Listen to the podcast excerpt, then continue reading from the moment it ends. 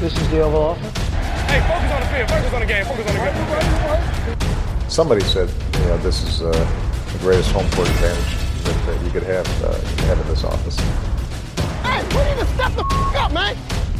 So that's the Oval Office.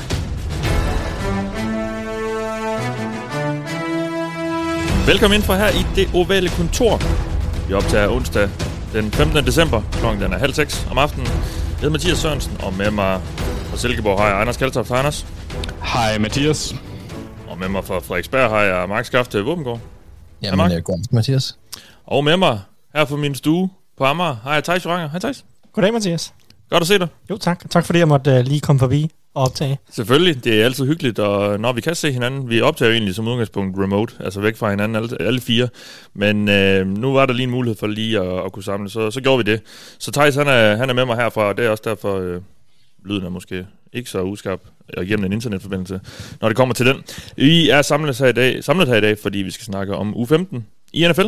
Sæsonen den løber Øh, det går stærkt, og sæsonen lakker mod enden, og øh, det begynder at, at snappe til med slutspillet også, og så videre, så um, der bliver, kampene bliver jo mere og mere spændende, og der er mere og mere på spil. Øh, I hvert fald sådan, når man kigger på de direkte konsekvenser i forhold til slutspillet, så det skal vi selvfølgelig snakke om i denne uge, og øh, vi skal også sige tak for i år til tre hold. Sidste, øh, I sidste uge sagde vi tak for i år til Houston, som var det første hold, der blev elimineret fra slutspillet.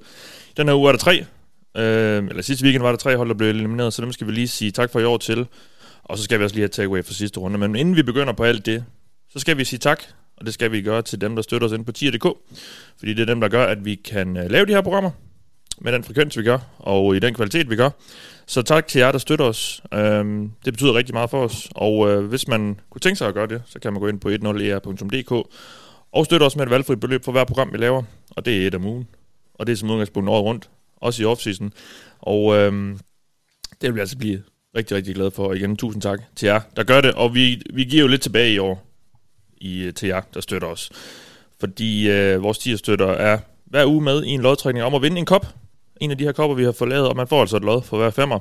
Man støtter os med per program. Og øh, denne uges vinder er en person, som jeg nævner lige. I hvert fald en mailadresse, jeg nævner nu her, det er CSV Amstrup. Snabelag og så siger jeg ikke mere. Øhm, CSV Amstrup, jeg øh, kontakter dig, og så får vi sendt en kop afsted til hvor end du nu er i Danmark. Der er faktisk også nogen, der har vundet, som ikke er i Danmark. Og så finder vi ud af et eller andet, fordi øh, vi, vi tør nok ikke helt sende dem til udlandet. De, de, de, de er lidt skrøbelige, åbenbart. Men øh, vi, vi finder ud af det, CSV Amstrup, og så øh, får vi sendt en kop afsted til dig. Tillykke med, med den. Og Ja, men altså, jeg, jeg har skrevet corona på nyhedsrundt, men det, det, er, det er så meget, så, så vi bliver aldrig færdige, hvis vi skal snakke om, om alt det. Vi kan tage det lidt hen ad vejen. Der er jo især i, i Cleveland, der, der er rigtig hårdt ramt af det. Øhm, og det kommer helt sikkert nok til at få indflydelse, på den kamp, og vi skal også snakke øh, Round Raiders senere, vi skal også snakke om dem i picks i, til allersidst. Så der kan vi lige sådan vente. Ellers synes jeg ikke, der har været noget sådan bemærkelsesværdigt værd at, øh, at tage med her. Så lad os hoppe direkte til, øh, til tak for i år. Og øh, som sagt er der tre hold, vi skal sige tak for i år til, og det første, det er New York Jets, Anders. Og det er jo ikke øh, nogen overraskelse, at de ikke, det ikke blev nogen stor sæson for dem. I det her tak for i år, der, øh, der opsummerer vi sådan lige hurtigt, hvad, der, hvad, hvad, hvad, det, hvad det har været for en sæson for de her hold, og, øh, og, hvordan, og hvad der egentlig gik galt og så videre, og hvordan den nærmeste fremtid ser ud, Anders. Hvad, hvad har du taget med i forhold til, til Jets? Jamen altså, jeg, jeg ser lidt deres sæson som et tæt på worst case øh, i forhold til, ja. øh, kan man sige, et, et kort overblik over sæsonen. Fordi øh, det der det gik galt, det gjorde alt nærmest. Altså, de har manglet talent. Øh, det vidste vi godt, at det var en af de mest talentløse rosters i ligaen. De har en øh, rookie cheftræner, en haltende rookie offensive coordinator, øh, intet secondary, og så en rookie quarterback uden linje. Øh, efter, efter Mackay Becton han blev skadet, så så det også lidt skidt ud der. Øh, og de to trænere, synes jeg ikke har de har ikke levet op til de måske lidt for høje forventninger, jeg havde inden sæsonen, hvor jeg var ret positivt stemt over for både øh, Mike og øh, Robert, som de jo hedder til fornavn, de to, Lefleur og Saleh. Øhm,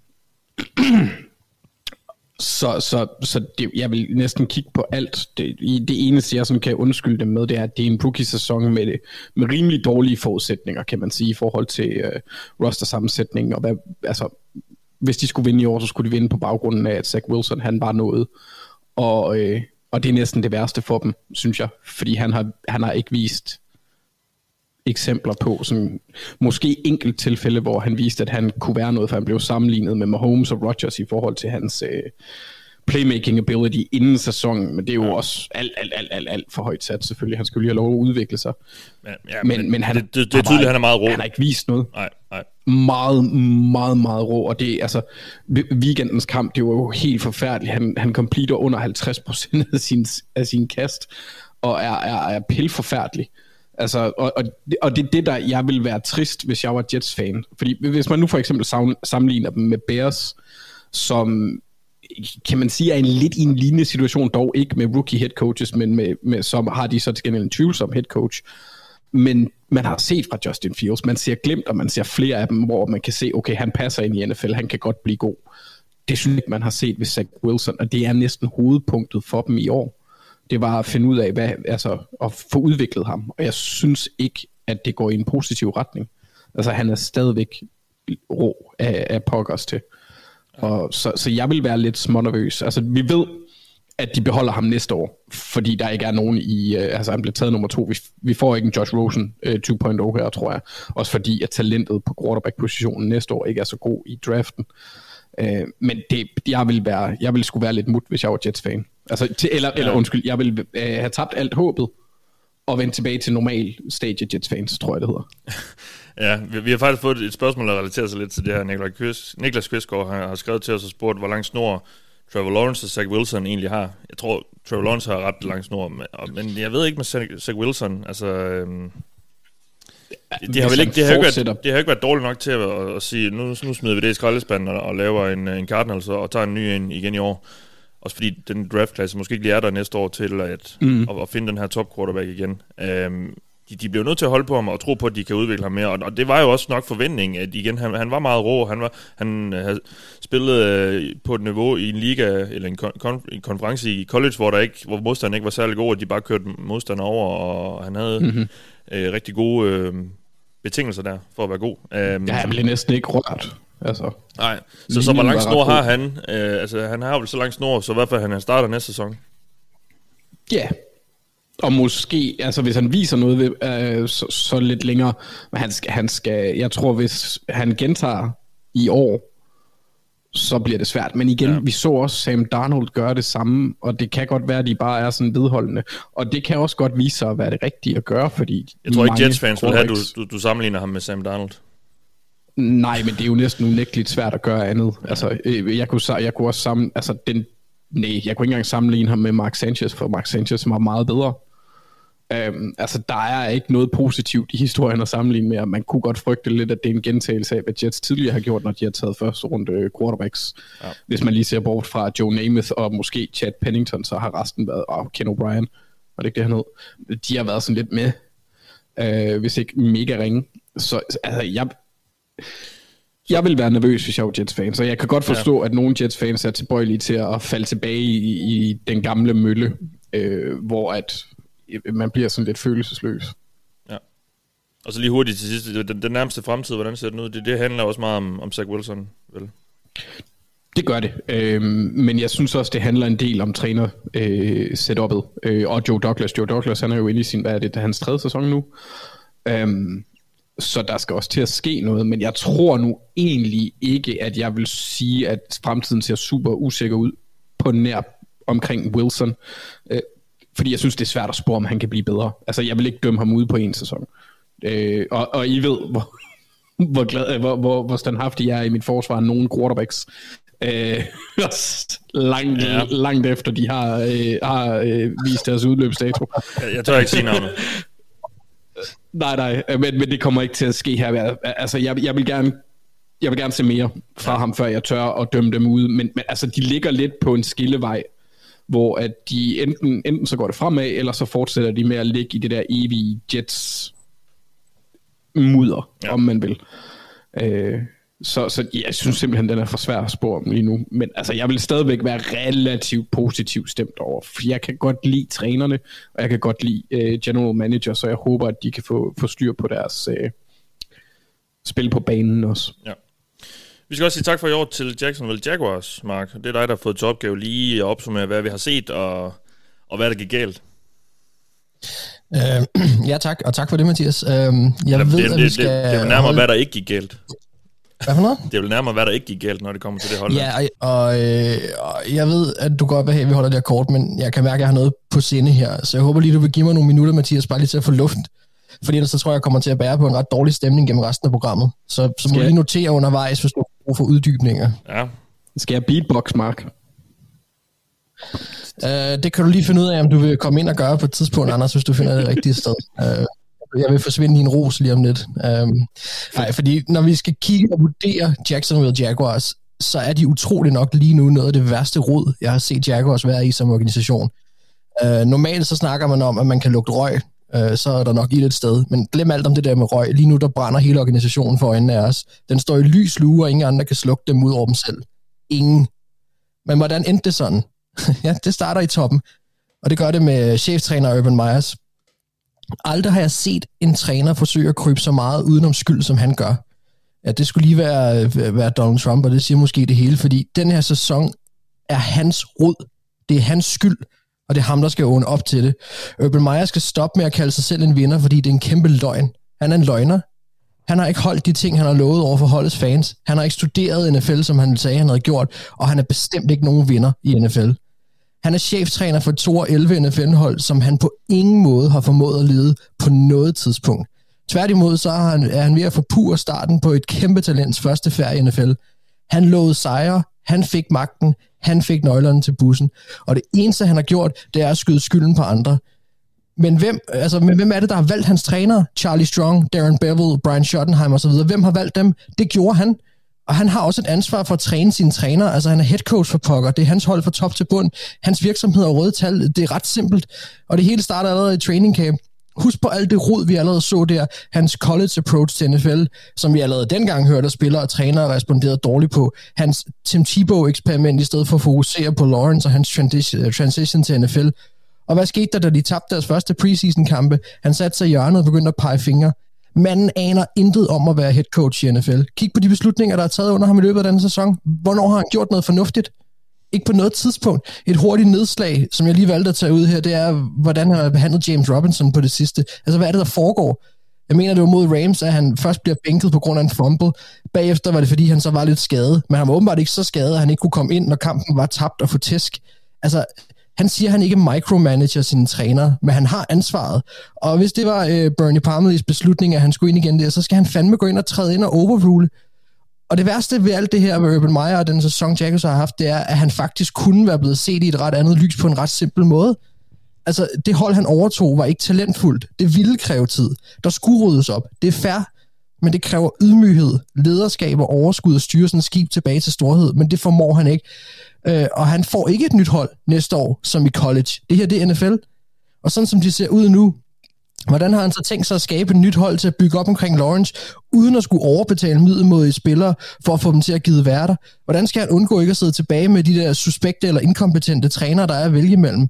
Med Trevor Lawrence på holdet, så burde Jaguars vil kunne vælge for de øverste hylder, men hvem gider til Jaguars, så længe Myers er der?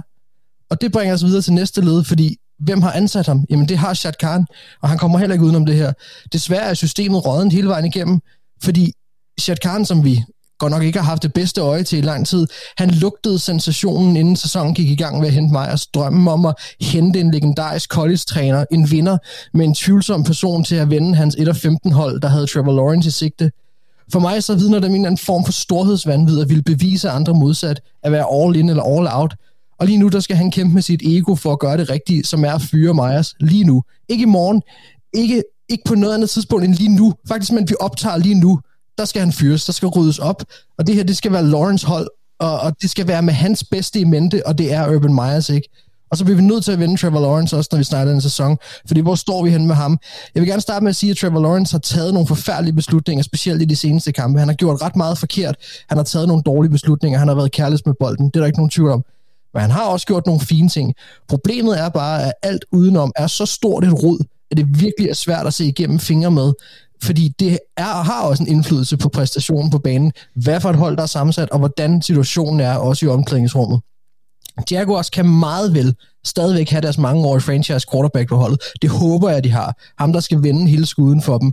Men de har en kæmpe opgave med at kigge indad, og nærmest på rekordtid, så står vi her igen. Nu skal de til at rydde op internt. Lawrence han skal have en ny head coach. Han skal have et hold, der bliver bygget op omkring ham. Han skal beskyttes, han skal nurses, som om han var en goddamn kronjuvel. Og det kan ikke gå for stærkt. Altså, vi efterlader nu med den her afslutning, efterlader vi Jaguars i en værre tilstand, end de var sidste år. Og det er et mareridt scenarie for deres fans. Hvis Jaguars forpurer det her, og ender med at ødelægge Trevor Lawrence, så må de for hele sportens skyld blive tvunget til at lukke og slukke og relocate med en ny ejer, mens NFL går ind med retteplæk og fjerner dem fra historiebøgerne. Mathias, jeg skal bare overhovedet ikke bede om mere Jaguars i år, og jeg er rigtig glad for det.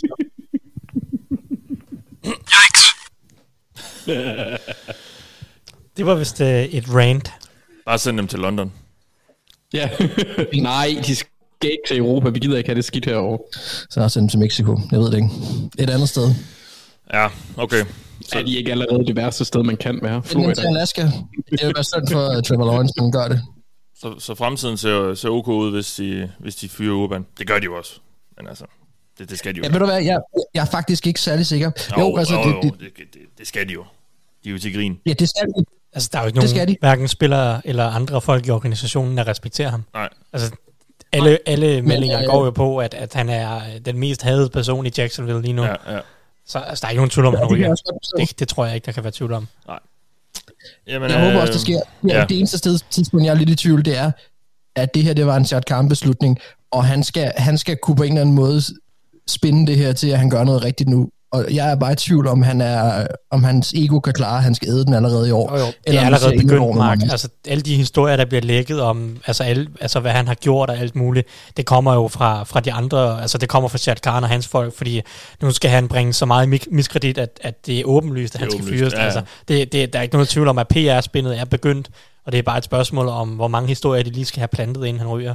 Det, De, de beholder ham bare, så han kan tabe så mange kampe som muligt, så de kan få et, et højt draft. ja, ja, og plus han skal bare tabe så meget ansigt som muligt, så, så Ja. fyringen bliver mindre øh, Jeg håber, jeg håber, at I får ret, og det, det, det tror jeg måske også, de gør. Der har bare Ja. lige været sådan 5% af mig i dag, der lige vil have gået og tænkt, okay, det kan faktisk godt være, at de beholder ham, øh, og det vil være en katastrofe. Men, Men øh, det, det, ja. det tror jeg godt nok ikke. Nå, lad os lægge Urban på hylden, og så snakke lidt om uh, Detroit Lions, Thijs, fordi de kan heller ikke længere nå at komme i slutspillet. Så vi skal sige uh, tak for i år til uh, Dan Campbell and the Kneecaps. det var et godt navn. Ja, Ja, Dan Campbell and the Kneecaps, det, det kan vi godt kalde hans band. Og det, og det er så meget Motown bandnavn der. Helt vildt. Det er helt perfekt, Mathias. Hvor, hvor er det fantastisk. Jeg kan allerede nu se maskotten for mig. Bare en kæmpe knæskald, der løber rundt.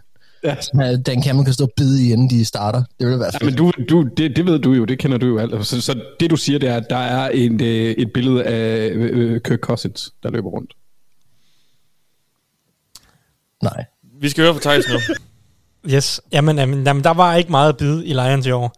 Øhm, det har været en ret, ret skrækkelig sæson øhm, på alle parametre. Altså, de har været overmatchet fra start til slut, stort set. Øh, det kunne godt være gået bedre end deres 1 og 11 og 1 record. Men altså, fra, fra top til bund, øh, rostermæssigt, øh, skadesmæssigt, trænermæssigt, øh, har det været et, et helvede på mange områder. Um, jeg vil ikke sige, at de har virket uforberedte og sådan øh, fuldstændig udulige, som jeg synes Jaguars og Urban Meyers trænerstab har virket. Men altså, Dan Campbell har trænermæssigt ikke gjort det ret godt øh, i forhold til det produkt, der er blevet leveret på banen.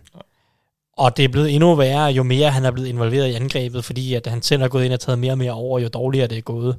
Øh, jeg synes, at hans angreb er blevet værre. Ja. Um, så der er selvfølgelig noget arbejde, der skal, finde, øh, der skal, der skal løses der.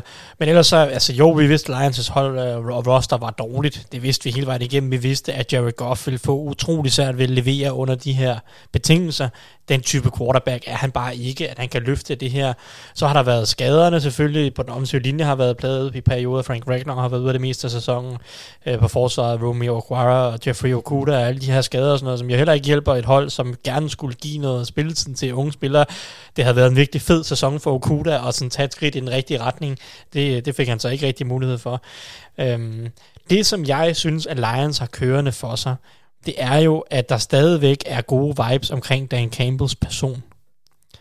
Øh, for hvorimod, at man kigger på, på Jacksonville, og Urban Meyer er jo bare en skandale på alle parametre, så er der stadigvæk en god vibe omkring Dan mm. Campbell. De fleste kan sgu godt lide Dan Campbell. Ja. Ikke? Og, og, og det giver jo på en eller anden måde noget arbejdsro. Fordi der er ikke nogen tvivl om, at øh, Dan Campbell, han skal bare have lov til at køre sit shit. Og så må vi jo se, altså det kan godt være, at det ikke lykkes på lang sigt, men der er i hvert fald arbejdsro, fordi folk respekterer ham. Og så kan de gå i gang i den her offseason med at lave et kæmpe overhaul af deres roster og deres trænerstab. Øh, I hvert fald på angrebet forventer jeg, at der kommer en helt ny trænerstab ind. Anthony Lynn forventer jeg ryger, øh, bliver kastet under bussen, og så hyrer Dan Campbell nogle af sine egne folk, formentlig øh, nogen, som han er enig med. Og jeg er ikke sikker på, at det bliver særligt godt af den grund nødvendigvis, fordi Dan Campbell er lidt for meget en old school, uh, let's run the football type, men, men men i det mindste, så, så tror jeg, der sker en eller anden større ændring på, på angrebet. Og der er jo nogle brækker trods alt at, at arbejde med. Men ellers så skal de jo bare altså overhaul hele rosteret. Øhm, jeg synes ikke, der er så meget at sige til Lions, andet end at det er et dårligt hold, der har haft en dårlig sæson. Øh, og det største problem, de udover trænermæssige øh, problemstillinger skal håndtere, det er, at de stadigvæk ikke har en quarterback på lang sigt, som de kan bruge til noget. Mm. Og, og, og det, de kommer til at være i en eller anden situation, som er, er prekær her i offseason, fordi øh, de har Jared Goff, og ham kommer de ikke af med næste år. Han er også hos Lions i 2022 øh, på grund af hans kontrakt. Og så kommer de til at ligge med formentlig first overall i en årgang, hvor der ikke er et åbenlyst quarterback-talent måske, men altså, der er selvfølgelig quarterbacks, du kunne tage first overall i år også. Ja. Øh, og så er der hele debatten om, vil man hellere bygge et roster og prøve at tage en anden spiller, og så sige, nu bygger vi rosteret op, og så Jared Goff, han må være øh, kanonføde indtil da, og så må man prøve at se, om man kan finde en quarterback lidt senere i 2023 eller noget stil. Øh, den debat kommer Lions til at skulle tage i den her sæson. De, de er vist allerede klar til at tage Kayvon uh, Thibodeau. Hvis ja, de får førstevalg. Det, Nå, jeg tror, det var Josina Andersen, hende NFL-rapporteren, der skrev, de, det er de klar til, men det, det, det, det, det vil være totalt vanvittigt. Det kan man jo ikke regne for noget. Det har de men, selvfølgelig ikke øh, besluttet sig for endnu, nej, nej. fordi at Dan Campbell har slet ikke engang kigget på college. Nej, det er jo det, så jeg forstår heller ikke, hvorfor altså. de, hun skriver det, men, men det, er jo, det er der åbenbart nogen i Lions, der siger til hende. Ja, og det kan da godt være, at general manageren sidder med en fornemmelse af, at ah, vi, vi har ikke lyst til at tage en quarterback endnu, vi vil hellere ja. bygge rosteret, og så Jared ja. Goff. Han er jo et edge-spiller, Thibodeau. Ja, fra Oregon, og, ja. og, han er super talentfuld. Jeg har faktisk kigget på ham, og der, altså, han er ikke en Miles Garrett eller Nick Bosa type talent, men han er, han er meget talentfuld. Ja. Øhm, men, men altså, uanset ja. hvad, Uh, Lions, skrækkelig sæson. Uh, Dan Campbell er en hyggelig fætter. Uh, håber stadigvæk på, at han kan blive en succes. Og, og det, det er ligesom ja. det, Lions har kørende for sig. Altså, de kan godt tiltrække spillere.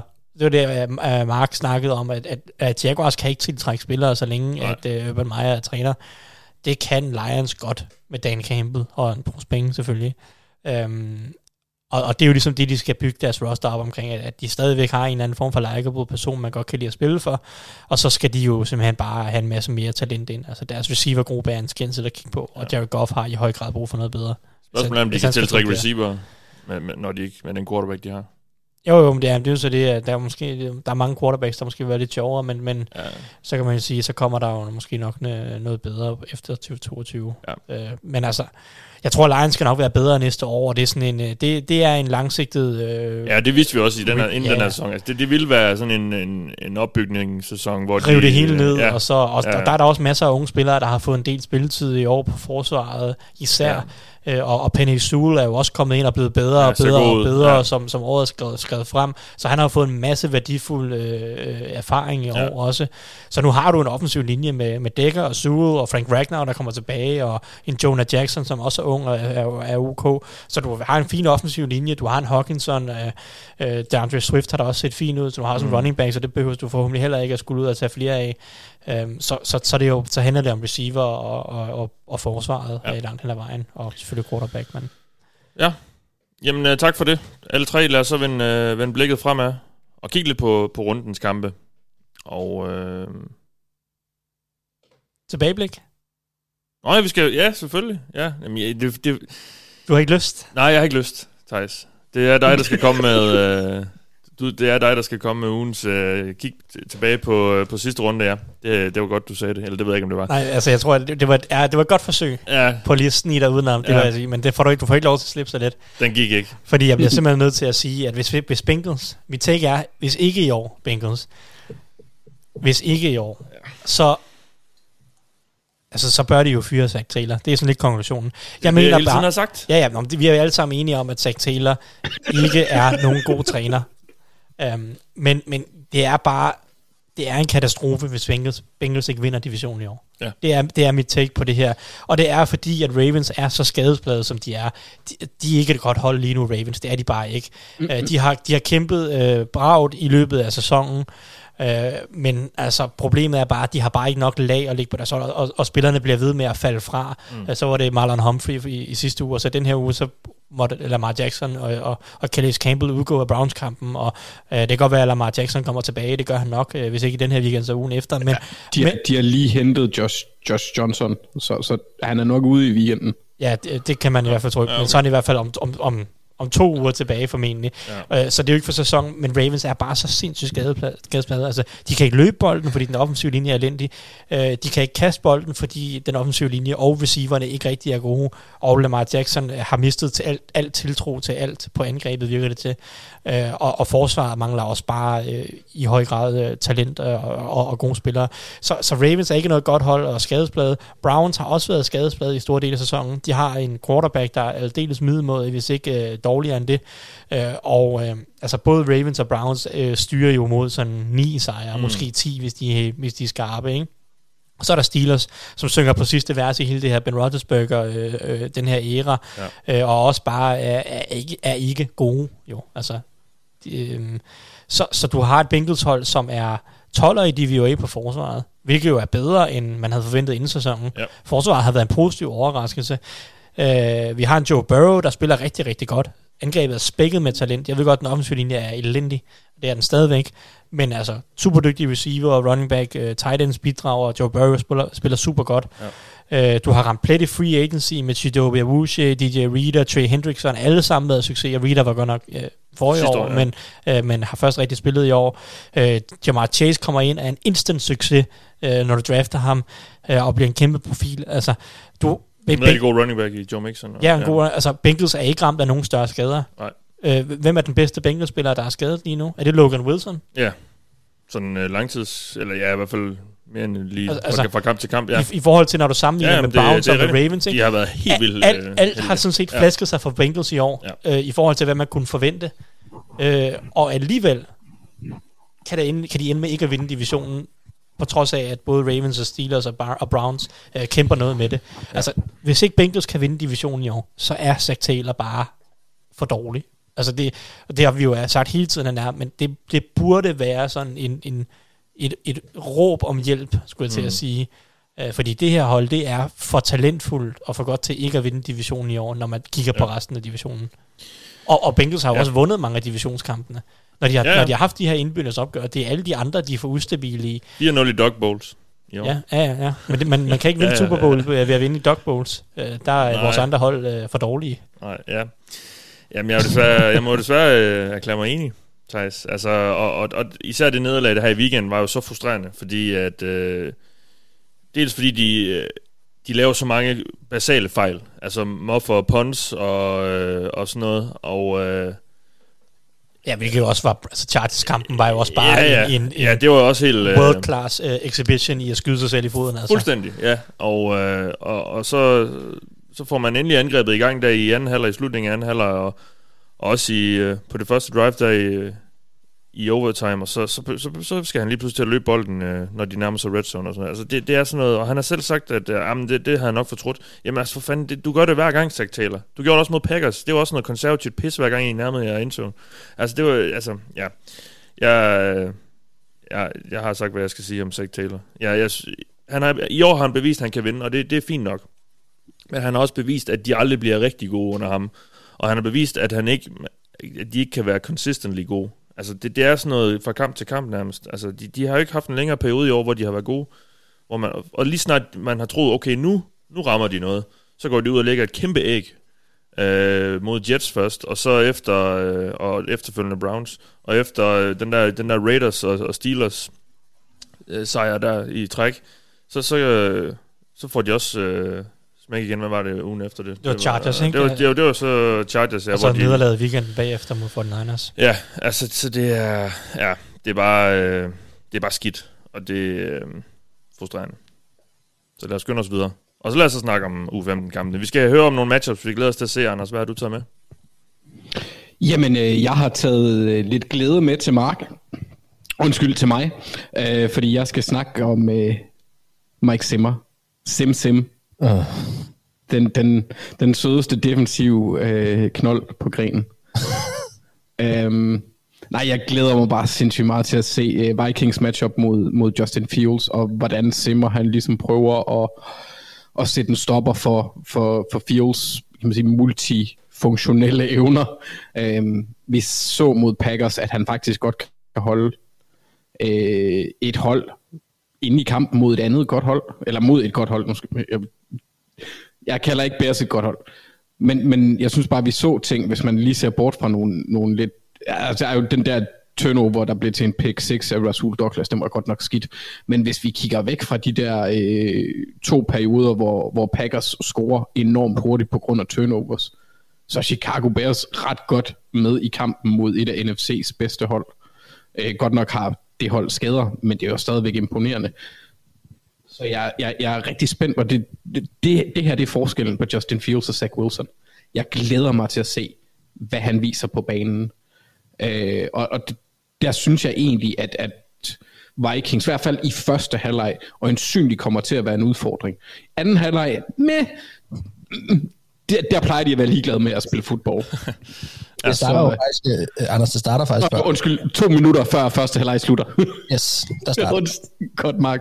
Sorry, det er rigtigt. Ja. Um, så, så jeg, bare, altså, jeg tror i hvert fald i første, første halvleg skal vi nok få, se, få set noget interessant. Og det tror jeg faktisk også i anden halvleg, fordi altså, det er jo bare spændende at se, hvis Vikings de kommer sindssygt meget foran. Så ved vi også bare, at der er en mulighed for et comeback, fordi at Fields han har et vist niveau. Øh, Øh, og jeg synes bare, han er, ja, det er primært ham, jeg er sådan set lidt ligeglad med Mike Zimmer, men at det er Vikings er bare lidt sjovt, fordi de har spillet, som de har i år, hvor de øh, er et, et, to forskellige hold i kampen. Så, så jeg tror, det bliver sjovt. Jeg tror bare, det bliver pisseskægt. Og så øh, hjælper det også lidt, at Daniel Mooney er der. Også. Der er bare Justin Fields. Jeg glæder mig til at se Justin Fields, Mathias. Rigtig meget. Ja. Hjælper det noget Mooney?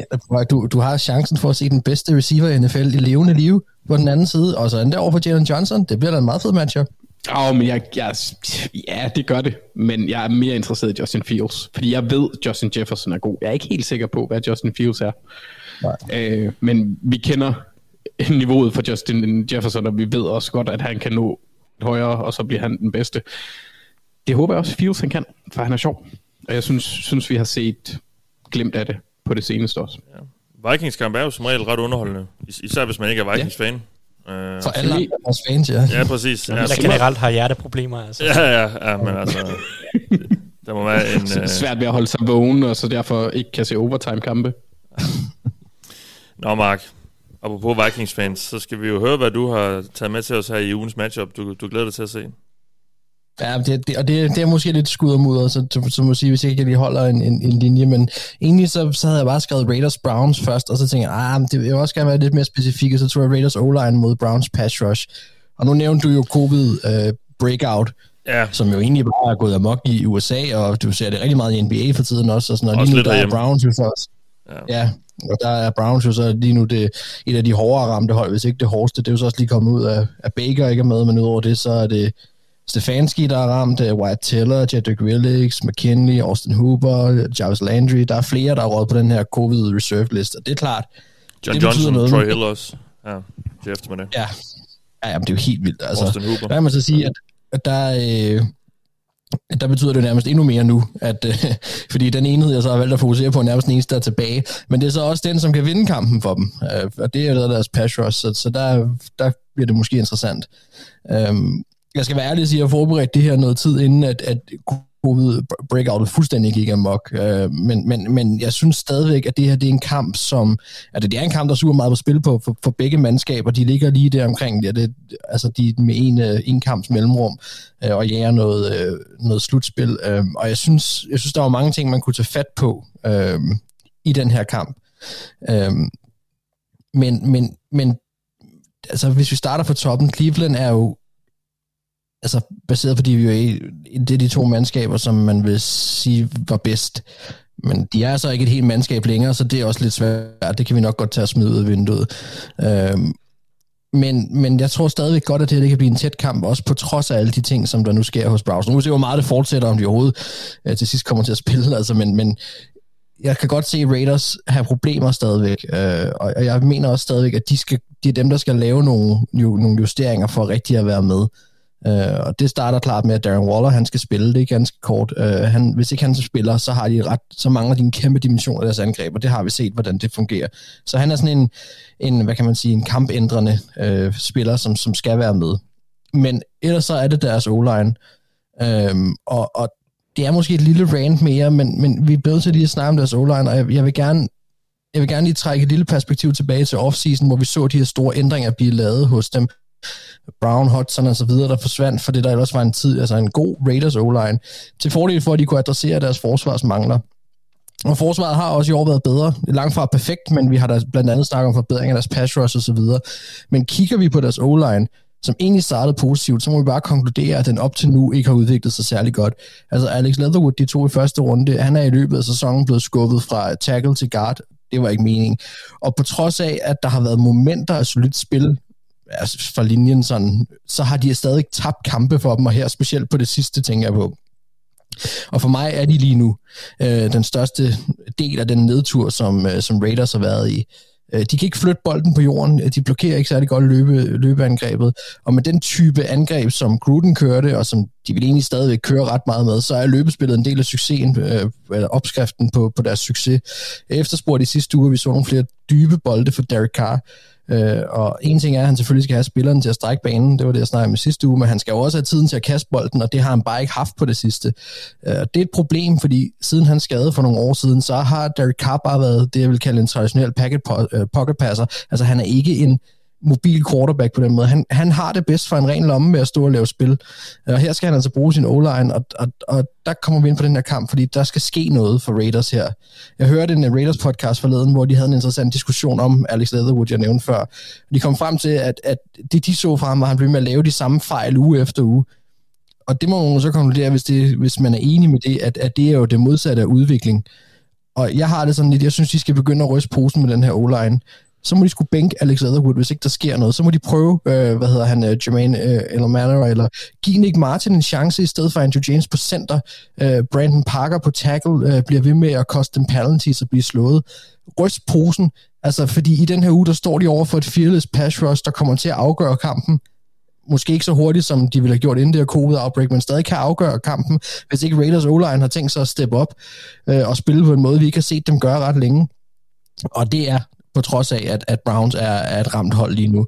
Øh, men hvis ikke der sker noget med deres o så tror jeg, de taber. Og de kommer til at tabe til, til det her enormt ramte, eller hårdt ramte Browns-hold, og så er sæsonen, så er den væk. Øh, og og det, det, jeg ser slaget blive slået der, og hvis jeg skal være helt ærlig, så tror jeg ikke på, at Raiders kommer i playoff. Men jeg vil stadigvæk se med de her sidste fire kampe, se hvad du har i dine spillere.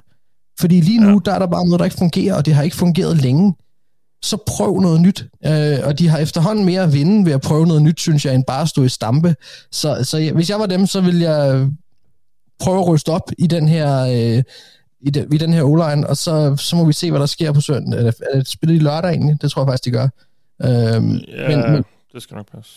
Jeg mener, de er en af lørdagskampen. Ja, det er det også, den scene, tror jeg nok. Ja, så må vi så se, hvad der sker der. Øh, fordi jeg, jeg tror mere, mere end, end noget før faktisk også med det her covid-outbreak. Det er her, den bliver vundet. Det er det her pass rush for Browns, som kan gå ind og ramme, øh, hvad hedder det, Derek Carr og smadre deres angreb. Øh, og, øh, og det er nærmest den eneste enhed, Browns har tilbage, men, men ja, jeg synes godt nok, Raiders har været ringe, når det ikke, når det ikke har fungeret der, og, og så kan de sagtens tabe den her kamp. Det var det den tidlige lørdag, det vil sige halv 11 dansk tid cirka. Okay. Ja, og ja, igen, det, det, det bliver jo en lidt anden kamp nu, med alt det her corona i Cleveland. Så ja. det er jo lidt en... Øh, det ser jo lidt mere overskueligt ud for, for Raiders nu, selvom de... Øh, ja, nu skal jeg se her, de, de, har sikkert, de har sikkert også nogle spillere på, på den liste. Eller hvad? Nej, det er faktisk ikke. Nej, det har de faktisk ikke Det rigtigt. er ikke, det er ikke noget, der sådan... Nej, det, har, det har er- de faktisk ikke rigtigt. Så, Men, øhm, ja, men det med Browns er jo selvfølgelig en, en, en eskalerende situation, hvor man lige nu kan gå ind på Twitter og, og se, se nye, der kommer på. Ikke? Så, så hvor vi Ja, er det- henne på lørdag, det, det aner vi jo ikke. Altså, Ja, det lyder vist ikke til de her ting, så... Altså, jeg, jeg, jeg så Ian Rappaport skrev noget med, at der ikke var snak om måske at rykke kampen, eller ændre noget. Så jeg, Nej. de, jeg tror, kunne man ikke bare de spiller, så må Browns jo finde ud af at sende nogle andre spillere på banen, og inklusive Case Keenum som quarterback. Nå, ja. øhm, Thijs, vi skal høre fra dig nu med et matchup, og øh, for anden uge i træk har, I, øh, har jeg givet jer, jer lov til at snakke om øh, Thursday Night Football. Yes. Og den, øh, den, her, den chance, han har taget den her weekend, eller den her uge, er det jo så. Ja. Øhm, og det er jo fordi, at, at Chiefs møder Chargers i en, en astronomisk kamp. Mm.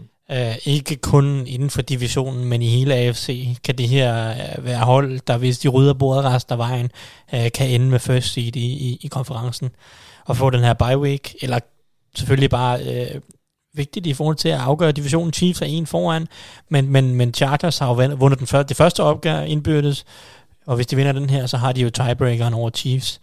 Um, men så det er jo det er også bare et fantastisk interessant opgør, fordi det er, det er to hold, der i høj grad trender opad.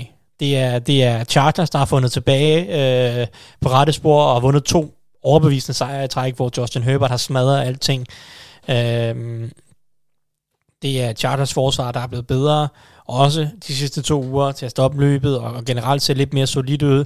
Øh, Chiefs selvfølgelig, kæmpe renaissance, skulle jeg til at sige, på forsvaret. Mm. Mm. virkelig bare øh, forbedret sig meget der, og, og selvfølgelig også blevet bedre på angrebet, eller kommer i hvert fald fra en, en dejlig oplevelse mod Raiders, men, men øh, det, som jeg har valgt at fokusere på, det er egentlig at Justin Herbert mod det her Chiefs-forsvar, fordi at, at Chiefs forsvar er øh, den helt store historie, synes jeg, i AFC den sidste, må- at det er jo mere end en måned, det er cirka de sidste to måneder. Ja. Øh, siden uge 8 er det det fjerde bedste forsvar i ligaen, baseret på EPA på play. Det er kun, øh, det er kun New England og Dallas og, og Miami, der har været bedre øh, siden uge 8. Øhm, og, og det har, det har været en voldsom, voldsom omvæltning. I den her uge mod Chargers, i samme periode, altså siden uge 8, det femte bedste angreb overall. Øh, Justin Herbert er jo helt forrygende, og han var flyvende i, i uge 4, da de første gang mødte hinanden mod Chiefs' øh, øh, dengang dårlige forsvar. Der havde han fire touchdowns og, og, og, og spillede rigtig godt. Øhm, og Mike Williams greb for 100 yards og så videre. Det, som jo bliver interessant, det er at se, hvordan det her voldsomt forbedrede Chiefs-forsvar, der i høj grad øh, øh, formår at skabe en masse pres på quarterbacks lige nu. Øh, så også, at Derek Carr han blev slagtet, og det er jo selvfølgelig også en af grundene til, at Mark han kigger lidt på den her Raiders offensiv linje. Øh, men, men, men Chiefs bringer bare utrolig meget. Deres pass rush er blevet meget bedre, efter Frank Clark er kommet tilbage. Chris Jones er blevet rykket indvendigt. Melvin Ja. Ingram er kommet til. Giver dem bare meget mere op foran. Plus, at, at Spagnolo har fået succes til at- med at tegne en masse pressure uh, schemes op og en masse blitzes, som vi ved, han, han elsker. Uh, og, og, og, og det kommer han til at kaste efter Justin Herbert. Generelt set har Justin Herbert været god i år mod blitzen. Øh, på langt de fleste parametre har han været rigtig god, og ikke kastet en interception overhovedet mod, øh, mod Blitzen, hvilket jeg mener kun er to andre quarterbacks har, har, har præsteret ikke at gøre. Øhm, men han har også haft kampe i år, hvor at Chargers er blevet overrumplet af et, et aggressivt blitzende hold.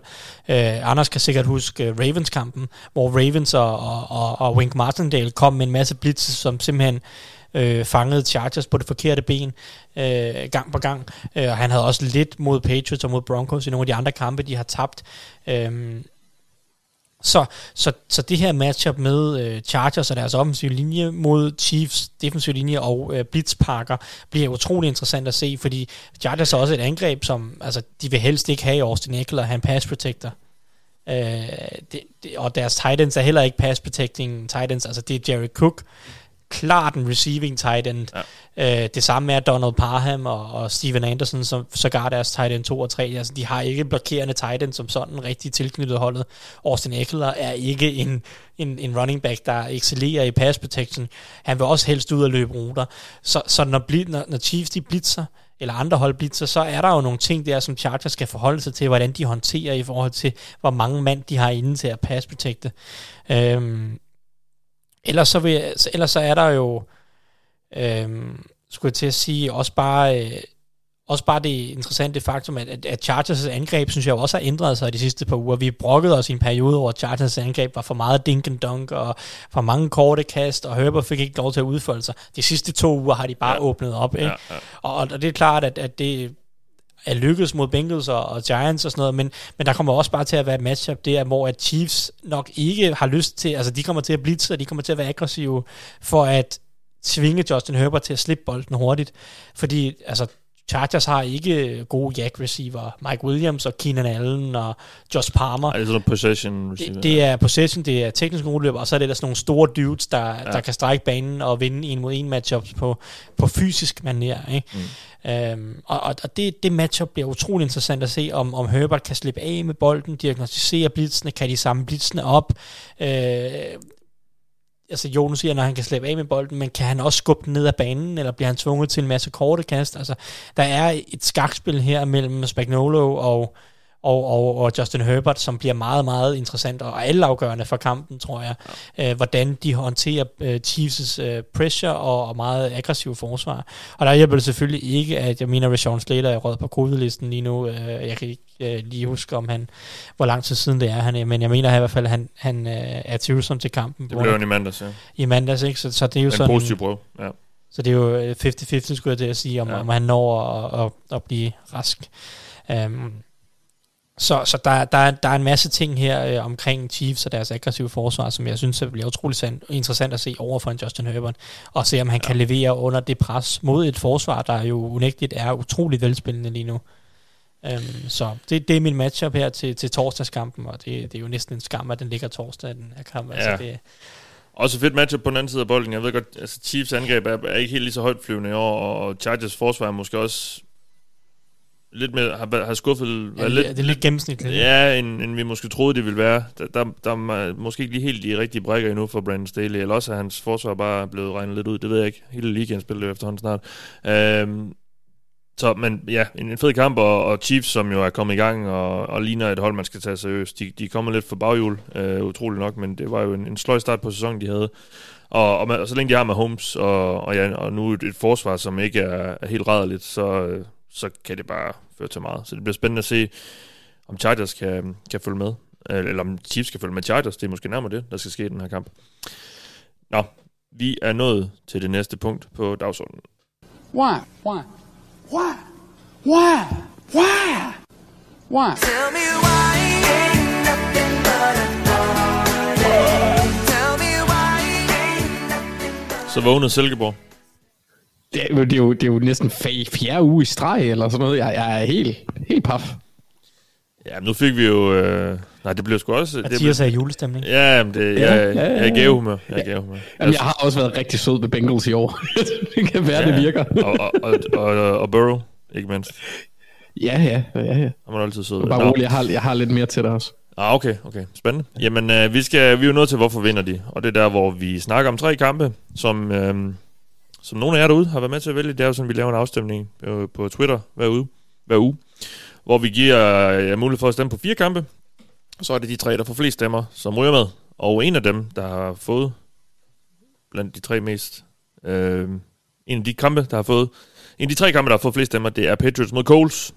Et hold jo som... Eller et matchup, som jo sådan... Øh, der begyndte at se NFL, der var det jo Brady mod, øh, mod Manning i, i mange år. Og øh, ærkerivaler var de jo der i FC og så videre. Nu er det sådan... Nu er det nogle lidt andre... Øh, folk, der er på plads. Bill Belichick er der stadig, men det er nærmest også det eneste. Øhm, Anders, du skal fortælle os, hvorfor Patriots vinder. Ja, jamen altså, det gør de, fordi de stopper løbet. Eller, eller rettere sagt, jeg tror, det bliver svært at stoppe løbet mod Colts helt, men de får i hvert fald gjort Jonathan Taylor så ukampdygtig, om man vil, at, at han ikke vinder kampen for Coles. Så øh, at den, den, der skal afgøre kampen, det bliver Carson Wentz. Det, det, helt sikkert den, der der er størst chance for at, at skabe variation i, i forhold til, hvor øh, kampen tipper henad. Men det er også fordi, at altså, Belichick han har det jo, som vi har nævnt et utal af gange, og alle, der nogensinde har snakket om en Patriots-kamp nogensinde, øh, de har sagt det. Han tager deres bedste våben ud, eller det er det, han forsøger på i hvert fald. Og deres og Coles bedste våben, det, det er Jonathan Taylor. Øhm, så det er ham, der er fokus på. Så der, derfor og der det, det gameplan og scheme bliver e- exceptionelt vigtigt, for jeg tror egentlig, jeg synes egentlig, at, at Patriots, og det kan man også se, de har haft det, et af de bedste forsvar i, i år, hvis ikke det bedste. Øhm, de har materialet til virkelig at lave noget skrald her. Øh, ikke skrald, øh, øh, ravage, undskyld. Øh, mod et, øh, et, et Colts-mandskab, som er rigtig godt trænet, har en rigtig god offensiv linje, har nogle okay våben, har en quarterback, der har spillet meget bedre, end han gjorde sidste år, men det var heller ikke så svært.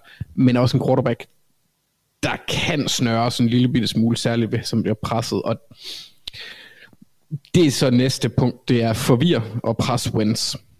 Fordi Wentz for det første holder relativt længe på bolden, og når jeg siger relativt, så er det fordi, at så snart du kommer over 2,5, så er det ret længe, hvilket virker sådan helt, helt sygt. Ja. Ja.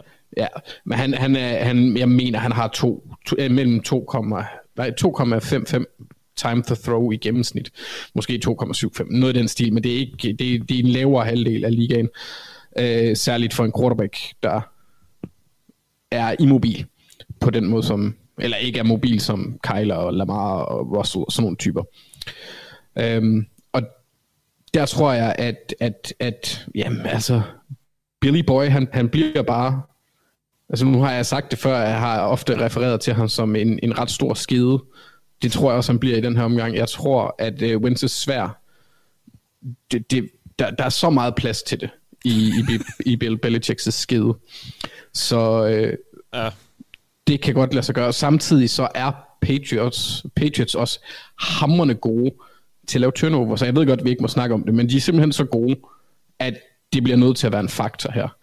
Fordi de, det eneste hold, der er bedre, det er holdet på den anden side af bolden. Og det er Colts. Um, det er øh, 18,7% af modstandernes drives, der ender i turnovers, hvilket, øh, hvis det site, jeg fandt, har ret, hvilket er Pro Football Reference, så det er fuldstændig absurd, at næsten en femtedel af alle drives ender i turnovers det, det synes jeg det så lyder vildt. helt vildt. Ja, det, det, det var netop også det, men det var det, der stod derinde. Så, altså, og Pro ja. Football Reference plejer at være min gode ven. Hold øh, men ja, og, og det tror jeg godt, de kan gøre blandt andet med, med Matthew Judon, som, som har haft en fremragende sæson. Han, han kan være med til at, at sætte pres på os, øh, fordi det er lidt over på den højre side, at jeg tror, der kan hentes en del. Øh, ja, sådan set lige meget, hvor han line op, det er mod tackles, hvor det bliver sjovest. Øh, og der tror jeg, han bliver, han, eller, han bliver øh, kampafgørende, og han har været rigtig god hos Patriots. Han har været alle pengene værd, øh, hvilket jeg er nødt til at sige lige nu, fordi jeg var efter ham, da han var i Baltimore, fordi han ikke spillede lige så meget, og ikke, han spillede bare ikke lige så godt heller. Øh, men han bliver en stjerne, og så, så har de også nogle rimelig opportunistiske øh, cornerbacks, øh, som, som jeg tror kan udnytte de matchups. Det eneste mm. farlige matchup, jeg ser, det er mod Pittman. Øh, og der, jeg tror, han får dobbelt øh, behandling. Så øh, med to en corner og en safety, der kommer til at lege lidt med ham. Ja. Og det er sådan måden, de stopper ham på. På, på angrebet, der er den rimelig simpel. De gør, hvad de har gjort det meste af året. De gør det samme som Colts næsten. De løber bolden, og så kaster de sikkert.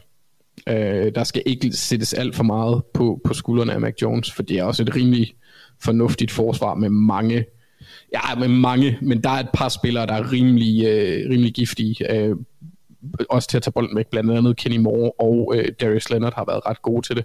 Darius Leonard med øh, forsidder fumbles har, har han været rimelig dygtig i år.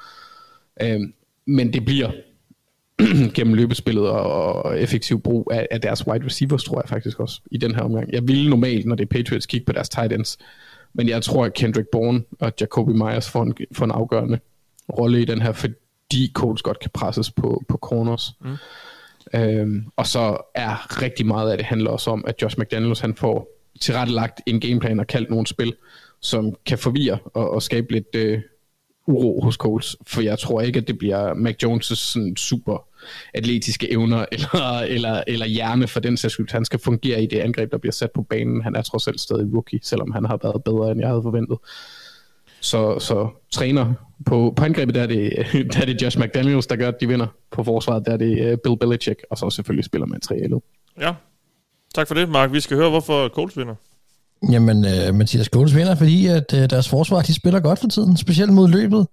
Øh, og selvom jeg godt kan lide Mac Jones, som Anders også nævner her, så, så er Coles bedste chance for at vinde over Patriots ved, at Mac Jones han skal afgøre det alene.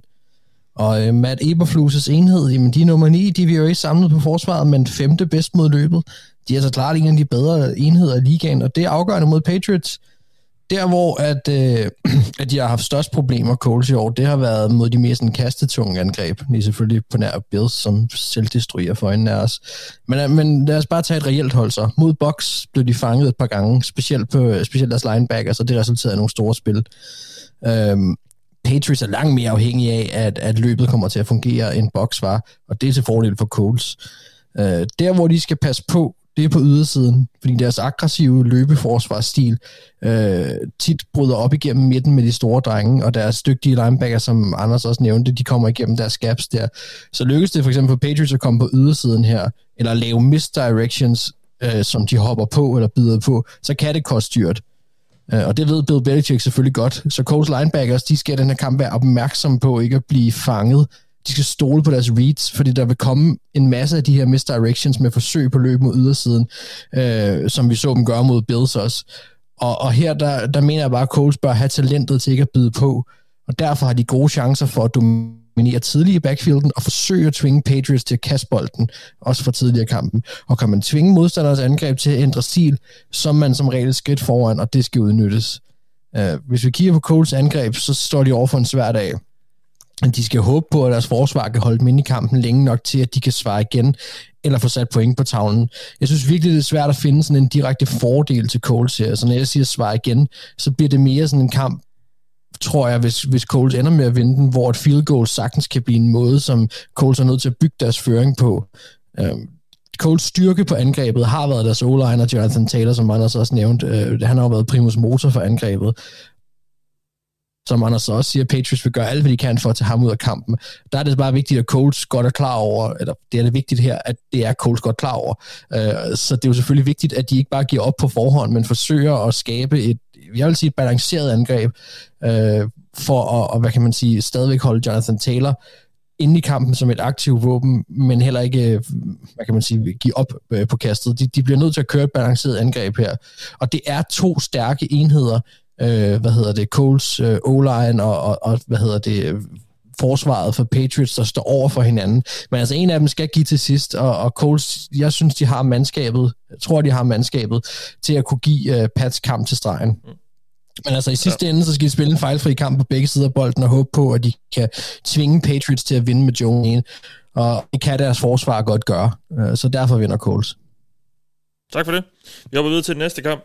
Det, øhm, det er også det, det AFC-opgør, det er de faktisk alle tre, dem jeg er med, jeg slår dem mig lige nu. Så undskyld til jer, der måske er fans af, af NFC-hold. Det, øh, det er også lidt historien i år. Der er få gode NFC-hold, ja. og mange jævnbyrdige AFC-hold, ja, så der kommer til at være mange jævnbyrdige. Og, og, og det er altså sådan, vi, normalt kører vi i løbet af sæsonen sådan, at vi ikke har de samme hold med to, to år i træk, man kan stemme på i det her, hvorfor vinder de, men, men når det begynder at spidse til her med slutspillet, der, der har vi altså kun kampe med de hold, hvor, som stadig er aktuelle, så så, så der er rimelig mange, der bliver sorteret fra hver uge, og så bliver udvalget lidt mindre. Så det er derfor, der måske øh, vil være lidt genganger for uge til uge. Nå.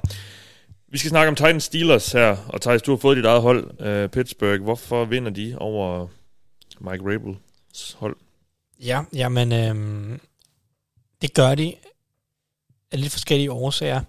Øh, jeg vil sige, først og fremmest er det, fordi Titans angreb er rigtig dårligt.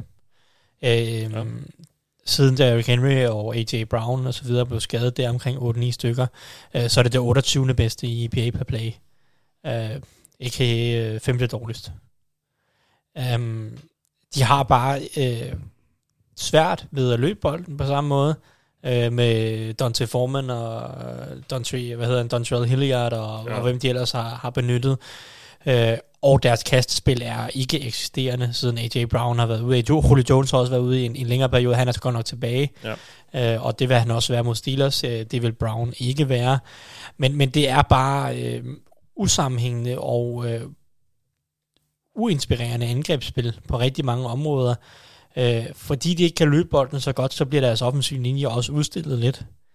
Uh, I og med, at det ikke er en god pass protecting offensiv linje. Jeg synes især deres guards, uh, Roger Saffold og, og Nate Davis, de er ikke bygget til at, øh, at pass protecte. Øhm, og det kunne de godt få problemer mod, øh, med mod øh, en Cam Hayward, øh, som, som har gang i en god sæson. Men altså, det, det bygger på, at jeg synes egentlig, at øh, Steelers angreb langt hen ad vejen øh, trender i den rigtige retning. Jeg synes, at de sidste seks quarters for Ben Roethlisberger har været de seks bedste quarters i, i den her sæson fra hans side. Mm. Øh, det vil sige anden halvleg mod, mod Ravens. Ikke fordi han var super dårlig i første halvleg, men han, han tog lige et, et skridt op i anden halvleg mod Ravens. Og så egentlig mod Vikings. Jeg synes, Ben Roethlisberger spiller godt hele, hele kampen mod Vikings. Han har bare ikke en jordisk chance i, i starten af kampen. Øh, og, og, og det, det synes jeg er positivt, fordi jeg synes, der er nogle gode matchups her for Steelers. Altså Titans er det hold i ligaen, der tillader flest yards til wide receiver. Det er et hold, som generelt set lukker rimelig fint ned hen over midten, og så tillader en del ting på ydersiden, og det passer godt ind til Steelers angreb, der helst at angribe udvendigt med Deontay Johnson og, og, og, Chase Claypool, og Rodgersberger, der generelt ikke kan lide at kaste bolden hen over midten, øh, fordi der bliver det ofte lidt mudret, og han har ikke rigtig armstyrken til at, at ramme nogle af de der lidt mere tight windows. Øh, så, så jeg synes, der er gode muligheder for, at Steelers egentlig godt kan flytte bolden gennem kastespillet, øh, udvendigt til, til Johnson og, og Claypool, øh, med en Rodgersberger, der egentlig virker til at spille bedre, end han har gjort øh, i resten af sæsonen. Og, og, og det taler bare til, at jeg tror, at Steelers' kasteangreb kommer til at se mere potent ud, end Titans gør, for jeg synes bare ikke, at Titans de har receiverne eller øh, sammensætningen på angrebet til at kaste bolden ordentligt lige nu. De mangler i, i høj grad øh, en AJ Brown, der er øh, hele dynamoen i deres kastangreb, synes jeg, det virker til. Øh, så det er den ene, ene grund. Øh, den anden grund er egentlig... Øh, overordnet set øh, en, en, en ikke målbar ting, men det er, øh, det er en, øh, øh, hvad jeg vil kalde sådan øh, Mike Tomlin-fluktuering, øh, skulle jeg til at sige, at de efter så pinlig en præstation mod Vikings, øh, bare altid kommer ud med, med, med en anden glist og, og med, med et andet niveau. Øh, og Steelers er et hold, der kan spille lige op med, med, med alle hold og tabe til alle hold. Og efter et par dårlige uger, og nogle generelt set dårlige præstationer, især på forsvaret og løbeforsvaret, så kan jeg bare slet ikke forestille mig, at Steelers kommer ud og lader sig blive løbet over på, på, på samme måde, som de har gjort mod, mod Bengals for en, nogle, det er så en håndfuld uger siden. Og, og to gange i år? To, ja, det, første gang blev det ikke så meget løbet over, der var de bare dårlige hele vejen øh, hele vejen rundt, skulle jeg til at sige. men, men, øh, men i en anden kamp, i hvert fald mod Bengals, og så også mod Vikings og mod Lions, hvor de, de tre kampe er blevet løbet midt over. Og det kan jeg bare svært ved at forestille mig, at de kommer ud og gør på samme måde. Jeg synes, vi har set dem, at, at, at de godt på en eller anden måde, at de, man kan så spørge sig, hvorfor de ikke gør det noget oftere, men de godt kan hanke op i sig selv, ja. og, og imod Browns tidligere i år, øh, og mod Ravens for to uger siden, og jeg ved godt, Ravens ikke er noget øh, prangende hold lige nu, men hanker op i sig selv, og godt kan stoppe løbet, og godt kan spille decent, øh, decent forsvar. Øh, så, så jeg tror bare, at, at jeg tror, det kommer til at være et andet Steelers hold, der kommer ud og, og, og spiller med en anden gnist og med, en, med, med noget andet forsvarsspil, end, end de har gjort i, i nogle af de sidste par uger. Øh, jeg siger ikke, at Steelers' forsvar bliver godt, øh, og det afhænger nok også af, om hvor meget TJ Watt spiller, om han er skadesfri og sådan noget. Det, der, de tror, han spiller, men øh, i hvilken stand, fordi han har nærmest været ja. ind og ud af line-up'en, føler man hele året. Øhm, og det stadig mener, Defensive Player of the Year candidate. Stadig, stadig lavet 16 sag. Jeg tror kun, det er 7 eller 8 kampe i år, han har spillet over, øh, over 80% af snaps, eller over 73 ja, af snaps. Så han har været ude, ind og ud af line-up'en rigtig meget, med alle mulige øh, småskader. Jeg tror, han, nu, lige nu er det jo så en, en lyske, ja. øh, der driller ham. Um, men altså, jeg, jeg tror, at det, kom, det kommer simpelthen ned til, at jeg tror, Steelers' angreb, kasteangreb, er bedre end Titans lige nu. Uh, og så er resten af de her to hold egentlig, de ser ret middelmodigt ud lige nu. Altså, Titans forsvar er lidt bedre end Steelers', men jeg er ikke sikker på, at her på dagen, øh, øh, i den nuværende situation, at Steelers' forsvar nødvendigvis kommer til at være værre end Titans. Jeg tror, det bliver to ret middelmodige enheder. Og så er det egentlig, øh, at, at Steelers' kasteangreb, der er bedre, der kommer til at afgøre det. Det, ja. det, er egentlig, det er egentlig meget det, det handler om. Og så kan man sige, en anden ting, jeg vil påpege, det er, at Tannehill er den tredje mest sackede quarterback i den her sæson. Han tager mange sacks ja. som quarterback. Uh, de har ikke en god offensiv linje til at pass protecte. Øhm, og Steelers har stadig, altså pass rush er stadig deres styrke på forsvaret. Øh, meget afhænger af Watt, men, men hvis Watt og Hayward er der, så er der... Øh, altså, så, så tror jeg, at Steelers skal have færre negative spil på angrebet også, end Titans kan have. Det ligner endnu en... Øh, ikke endnu en, men i hvert fald en, endnu en sæson for Tomlin, hvor de ender 500 eller over. Ja, ja, jo, men så skal de også vinde, skulle jeg til at sige. Ja, ja. Han har de lige vinde to kampe? De har brug for to sejre, ja. ja. Og der har de nok brug for, altså, jeg tror, de taber. Hvem har de? De har, de har Chiefs i næste uge. Den taber de nok. Ja, de Og der så- så, de, Bengals har også Chiefs her i slutningen, og Packers også. Ja. Øh, men så møder Har de... Steelers med Packers? Ja, men Ja. de møder Browns og Ravens i de to sidste kampe, og det er sådan nok rimelig 50-50, sådan som de to hold ser ud. Øhm, men jeg tror, de har Ja. brug for at vinde den her kamp, hvis de skal gå 8 og 8 og 1. Ja, Nå, spændende. Nå, Mark, vi skal høre, hvorfor øh, Titans de vinder. Ja, men altså, øh, Thijs skal da have så så mange fornemmelser af, hvad det er for et Steelers hold, der bliver sat på banen i, i næste uge, men jeg kan fortælle dig, at Du Titans kender godt fænomenet er- som Vikings-fan. fordi de er bedre på begge sider af bolden. Derfor vinder de. Selv med Brown og Henry ude. Prøv at Steelers forfærdelige løbeforsvar kommer igen i problemer mod en Titans backfield, der lige nu er sat sammen med tape. Dog anført af Dante Foreman, der nok skal komme til at ligne peak Adrian Peterson mod det her løbeforsvar. Prøv at det er virkelig svært at spå dem, øh, ikke at spå dem succes, fordi det her Steelers forsvar er en gavebod, hvad angår at opgive yards. Så indtil de rent faktisk stopper nogen, så må vi gå ud fra, at det vil fortsætte, ligegyldigt hvem, der løber bolden. Titans kan ganske rigtig have en svaghed pass protection. Tannehill er blevet ramt meget på det sidste, som Thijs siger. Og, og det er en af de få steder, hvor jeg stadig kan se det succes til Steelers. Altså alt undtagen Watt og Hayward har jo været ringe. Uh, Kiwi på deres secondary. Så det kan godt være, at Brown er ude i den her kamp også. Det nævnte Thijs også, Thijs også. Men det eneste, det betyder, det er bare, at vi går fra kategori ydmygelse til kategori af for pokker.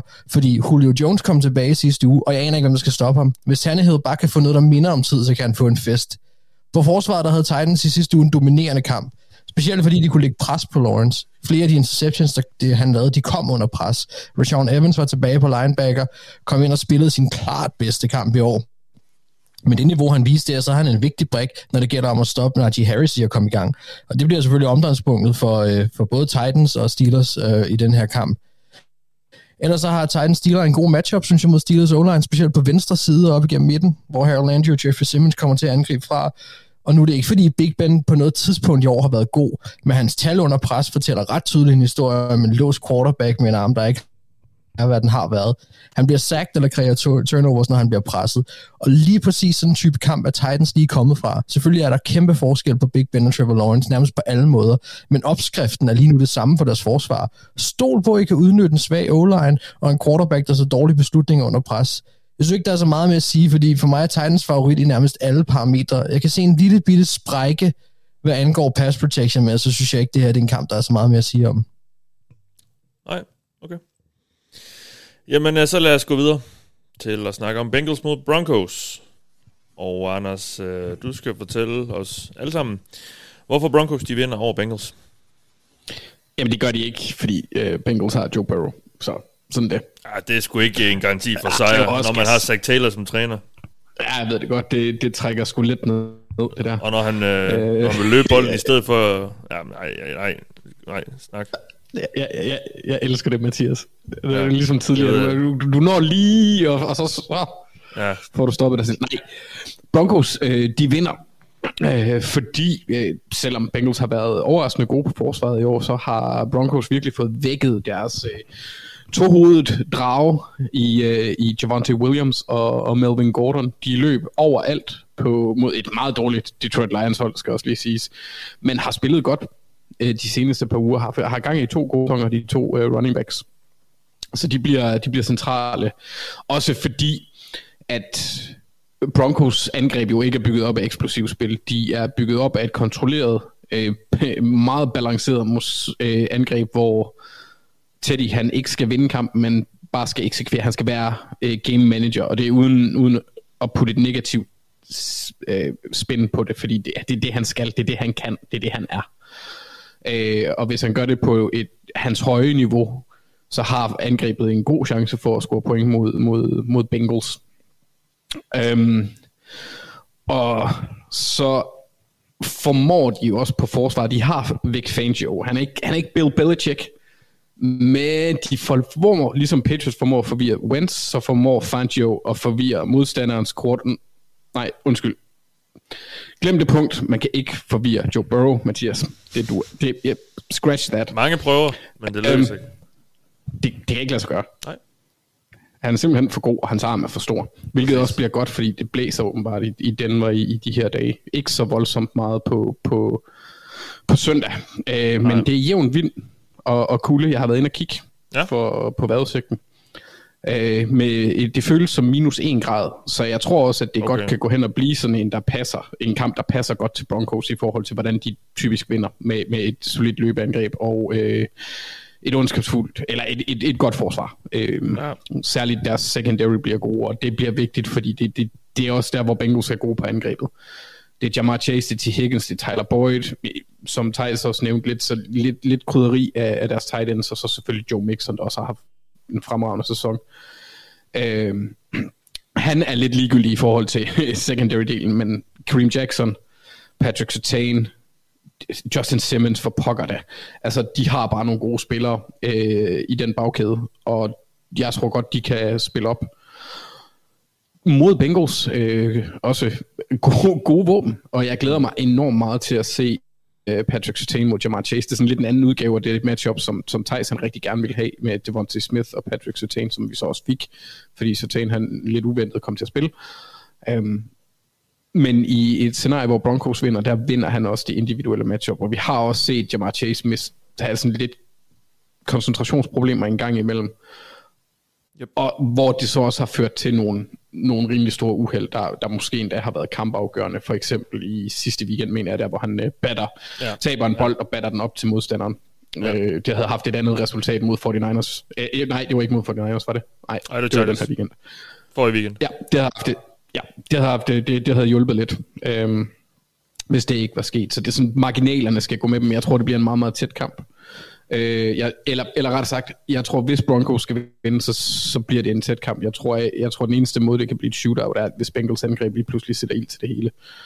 Øh, og bare eksploderer. Så, så ja. Broncos skal sørge for, at det er en, øh, en, en sådan klassisk game manager kamp. Kontrollere tempoet, kontrollere bolden, kontrollere tiden. Så vinder du med en 3-6 point. Ja, tak for det. Nå, Thijs. Du har fået til opgave at fortælle os, hvorfor Bengals vinder. Yes. Jamen, og du må øh, ikke sige uh, de fire sektorer. Nej, det tror jeg ikke, de gør nemlig. Nej, det gør de nok øh, heller ikke, men... Uh, ikke nu i hvert fald. Det kunne uh, være en god win condition i hvert fald. Ja. Uh, jeg, har, jeg har to primære grunde. Det første grund er, er, er uh, relateret til Bengals forsvar, som har været rimelig god til at stoppe løbet i år. Uh, 10. bedst i DVOA. Generelt set uh, mod gode løbehold, har haft godt styr på løbeforsvaret. Øh, også i weekenden mod 49ers. Det var ikke det, der tabte en kamp. Det var mere George Kittle. Øh, og ham, ham, ja. sådan, en har, øh, sådan en har Broncos ikke. Nej. Um, det er der ikke mange, der har. Nej, det er der nemlig ikke. Øh, og, og, jeg synes jo, Broncos angreb er utrolig afhængig af, at de kan løbe bolden. Øh, når vi har set Broncos lave overraskelserne i år, så har det været mod Cowboys, det har været mod, øh, mod, mod Chargers. Øh, nogle af de her sejre, øh, hvor de har kunnet løbe bolden øh, rigtig godt. Og det kunne de også i weekenden. Øhm, og og det, det virker alt afgørende for, om de kan have et pålideligt angreb. Fordi så snart der kommer meget ansvar over på Teddy Bridgewater skulder, så synes jeg, vi begynder at se, at angrebet bliver mere og mere ineffektivt.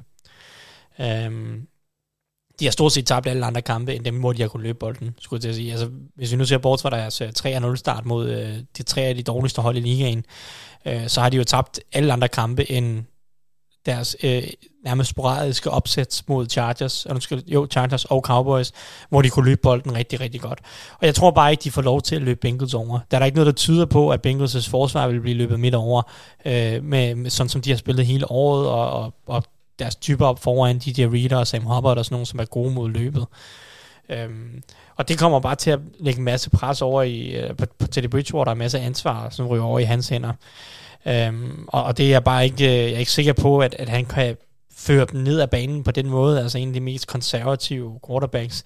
Øh, fordi jeg, jeg regner også med, at, at Bengals kommer til at smide nogle point på tavlen, så det er ikke bare sådan, han skal ikke bare lige ud og lave 20 point, mm. jeg tror, han skal lave mere, hvis, at, hvis han skal vinde. Og, og, og det kommer til at ske, fordi at, at, at, at Bengals på angrebet kommer til at sætte Broncos i et forfærdeligt dilemma, tror jeg. Fordi Broncos har det problem på forsvaret, at deres defensive linje er utrolig skadesforladet og generelt bare talentfattig.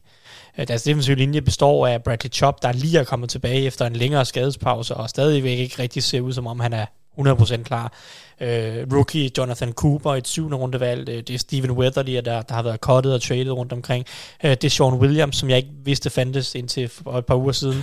øh, som så, er så er han en, en, en eller anden 29-årig dude, der har været lidt rundt omkring i ligaen, Ja. og så Draymond Jones, der ikke rigtig gør noget væsen. Altså, det er en meget dårlig defensiv linje, og Broncos har været afhængige af at blitse meget for at skabe pres øh, på quarterbacken, ellers har de ikke kunnet skabe pres overhovedet.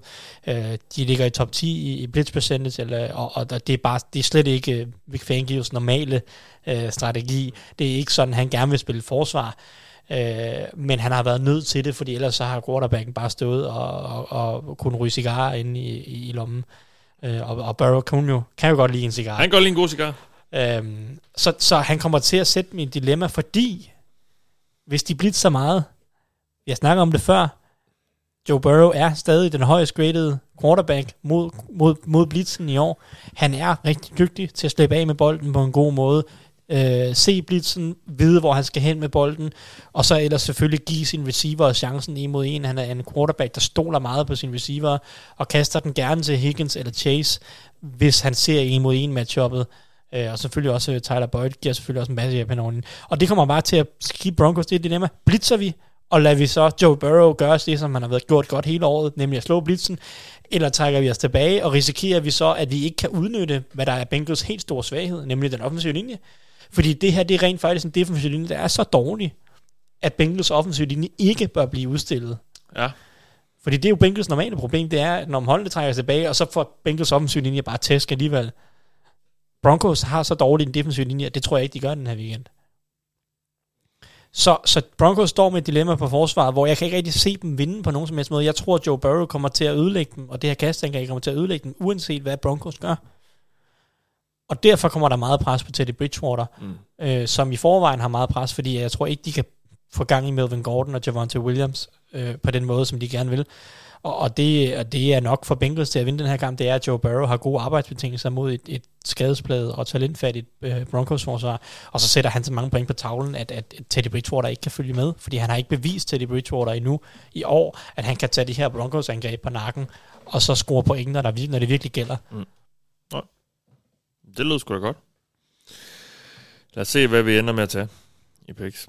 Um, inden da skal vi lige have øh, et par hurtige spørgsmål, vi vil have svar på. I den her uge, Mark, hvad, øh, hvad kommer du til at holde øje med? Jamen, øh, jeg kigger lidt på Philly. Når man betegnet mod deres quarterback, nu blev vi spurgt om tidligere, hvor lang snor Zach, til, hvad hedder det, Zach Wilson og Trevor Lawrence havde. Jeg er lidt interesseret i, hvor lang snor Jalen Hurts har. Vi har set øh, ret mange sider af Hurts i denne sæson. Vi har set kampe, hvor han har kunne vinde gennem luften og jorden. Og så har vi set kampe, hvor han er blevet totalt overmatchet. Og, og nu er vi der, hvor Philly er in the hunt øh, for at komme i playoff, specielt med den her uges matchup mod rivalen mod Washington, øh, som de, de kan vel egentlig bytte plads med dem, hvis de vinder. Og øh, det gør det jo til en must-win-kamp for begge. Hurts er forventet starter, så jeg er spændt på at se, hvordan der den her kamp skrider frem, og hvordan den selvfølgelig udvikler sig, om der kommer til at være nogle intriger, fordi hvis kampen er tæt eller er på vej til at stikke af for Eagles, hvad gør Sirianni så?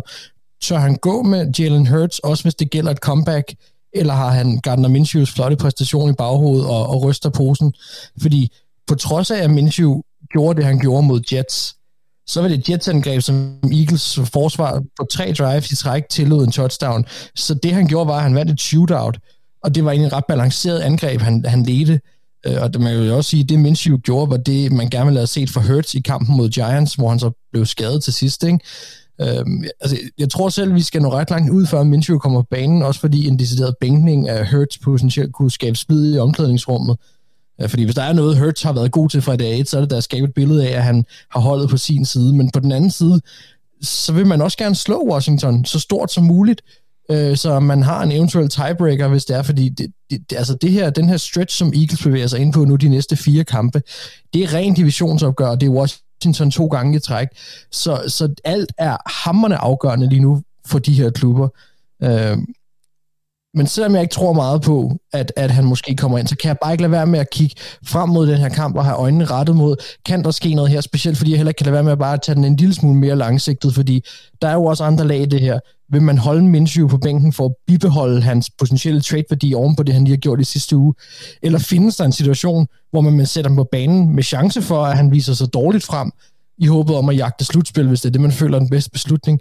Og det er ikke fordi, de to ting ikke sagtens skal spille sammen, men de kan også bare arbejde mod hinanden, fordi hvis Minshew kaster fire interceptions, så daler interessen nok lige så hurtigt, som den opstod. Omvendt kommer han ind og leder dem videre, og, og de, de går i slutspillet, så er Eagles et helt andet sted. Så jeg synes bare, der, der, det, der er mange ting, der kan eksplodere ud af det her. Ja. Vi formoder at høre spiller, de klarer det sikkert fint, det er ikke så, at det nogensinde bliver til noget, men der er øh, et, et, der er en quarterback-dilemma alligevel, som lurer lidt, øh, og selvfølgelig også er medieskabt, men, men som stadig, jeg synes, har noget reelt på sig, også fordi den, kan, den, der er så mange tråde ud, og jeg, jeg kunne bare godt et eller andet sted, altså når man, når man bare sidder og, og er fodboldfan og ikke holder med nogen af holdene, jeg kunne godt tænke mig at se Eagles blive presset der. Jeg vil gerne se Sirianni presset, og, og hvad han rent faktisk mener om Jalen Hurts, fordi det vil man få at vide her.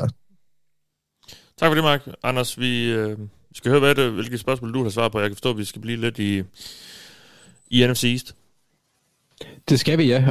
Og det, det, jeg, jeg havde egentlig skrevet et andet spørgsmål til at starte på, der læner sig lidt op af det samme, men jeg synes bare, at Dallas er et mere interessant emne end, end, end Buffalo Bills. Øh, og det er om, om Dallas, de kan, altså hvad sker der? Kan, kan de forvente det, der sker for angrebet? Jeg synes godt nok, at over de seneste par uger har det set lidt småfæsen ud, givet jeg er påvirket af, at jeg har Dak Prescott som min fantasy quarterback, og han sutter øh, i fantasy. Ja. Han, har været, han har været væsentligt bedre på banen, men, men det er bare ikke de store offensive produktioner, der har været over de seneste, hvad kan man sige, godt seks kampe. Øh, hvis vi lige ser bort fra overtime-kampen mod Las Vegas, så har han faktisk slet ikke rundet 300 yards i en kamp. Øh, øh, løbeangrebet fungerer heller ikke super godt, og i, i weekenden mod Giants, det er jo ikke fordi Giants har et dårligt forsvar. Og Cowboys er uden Tyron Smith, øh, og det har været skidt, når han ikke har været der. Og det vil sige, øh, jeg tror, at der kommer et højere pres på, at Dak han skal præstere. Og det vil jeg gerne se. Jeg vil gerne se ham præstere på et højt niveau. For gør han det, og kan de komme op på angrebet og få, altså få niveauet op, så er det et af få hold, der sådan balancemæssigt og kvalitetsmæssigt bør kunne spille op med Buccaneers øh, og udfordre dem i forhold til at være favoritter i, i, i NFC, fordi at den defensive linje hos, hos Cowboys er, er, spiller jo vanvittigt for tiden. Øhm, så, så hvis de kan få angrebet med, så har vi altså en mastodont i slutspillet. Men jeg synes ikke, at angrebet er der endnu. Og kan det komme tilbage mod Giants, så vil jeg være væsentligt mere tryg som, som Cowboys-fan over, at de har en reel chance. Ja. Men det er tydeligt, at der er et eller andet galt, og at, at Dax er det læg, når det er Calf, det tror jeg, giver ham nogle problemer. Øhm, og ja, ja, det med, at Tyron Smith er ude, det gør det bare så interessant, fordi Sig at han kan ikke løbe bolden uden en god offensiv linje, det vil sige, så håber jeg, at de giver bolden til Pollard, eller kaster mere, og så er det der, hvor jeg gerne vil se Dak præstere. Mm. Så, så jeg vil gerne se, om Dak han kan komme tilbage til det niveau, vi havde håbet slash forventet, han ville være på. Tak. I år. Jamen, øh, ja, tak for det, Anders. I skal faktisk have lidt ros, fordi nu snakker vi kun AFC i Hvorfor vinder de?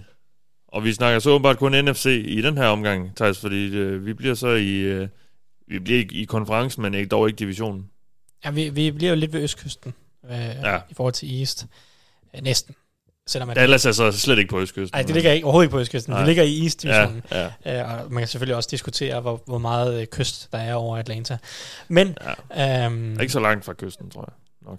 Nej, nej, men, men trods alt lige, lige på tværs af Georgia. Øhm, men nej, nej jeg, jeg vil gerne snakke Falcons, fordi jeg er i hvert fald en lille smule, og, og mit spørgsmål er egentlig sådan, jeg skulle til at sige, nærmest mere filosofisk øh, end, end, end konkret. Og det er simpelthen bare spørgsmålet om Arthur Smith er mirakelmageren, eller er, er han en mirakelmager? Mirakelmageren, der skal til for at få Falcons i slutspillet.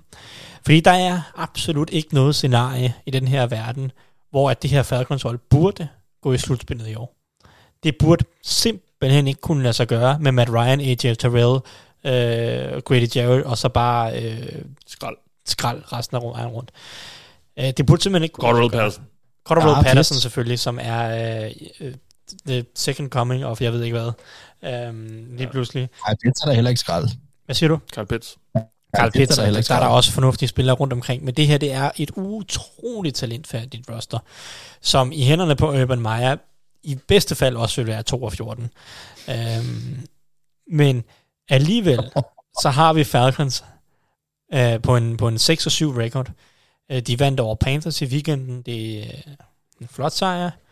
Øh, selvfølgelig ikke, Panthers er heller ikke noget øh, world class hold, og, og Falcons har også haft det svært mod gode hold i år. Men der skal jo ikke så meget til resten af vejen, skulle man til at sige. Den her uge mod 49ers, hvis de kan gå ud og vinde den kamp, så er de 7 og 7. Så har de en kamp mod Lions i næste uge, så er de 8 og 7.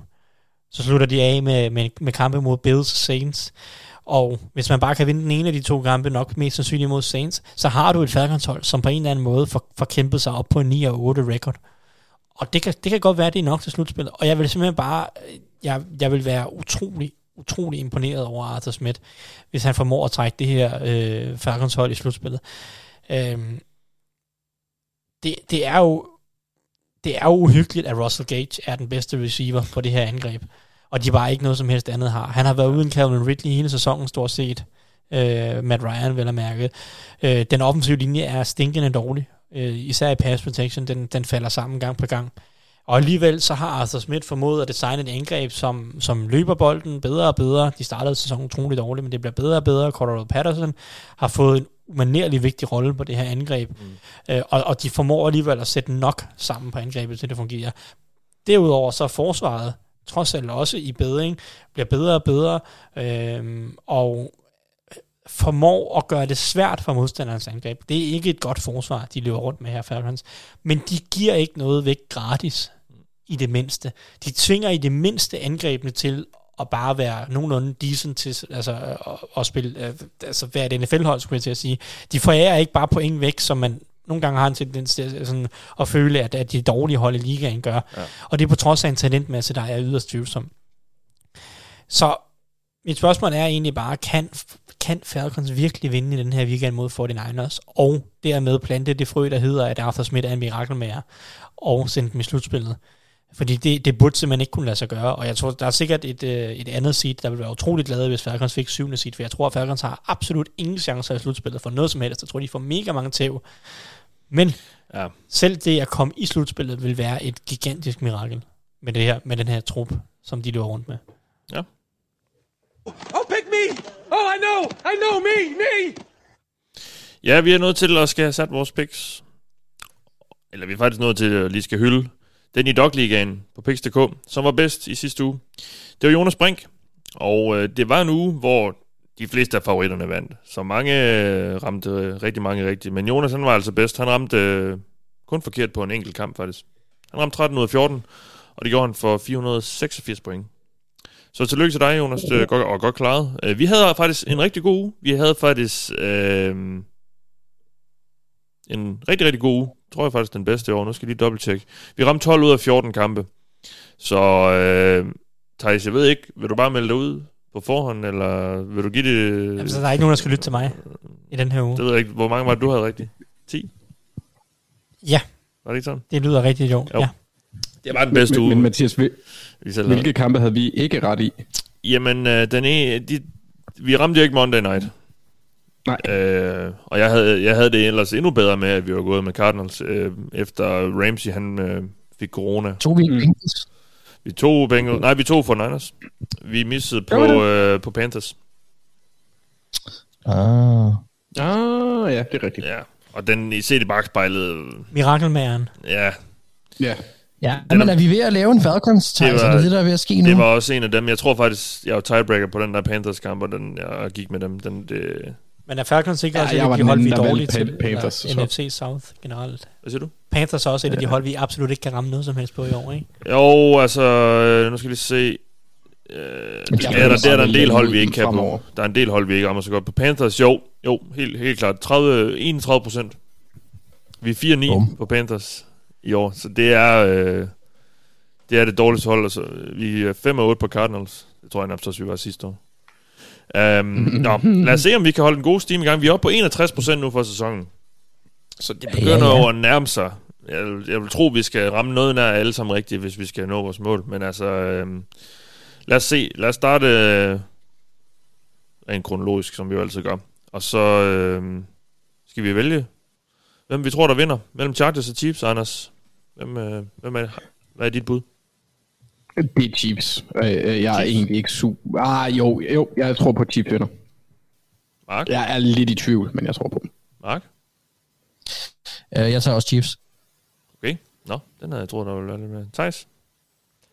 Jamen, øh, lad mig bare tage Chargers, så Ja. bare for at sige, at vi ikke, nu, så, ja. vi ikke, øh, så vi ikke alle sammen gik med Chiefs. Ja. Uh, jeg tror, at hvis jeg havde været tiebreaker, havde jeg nok taget Chiefs.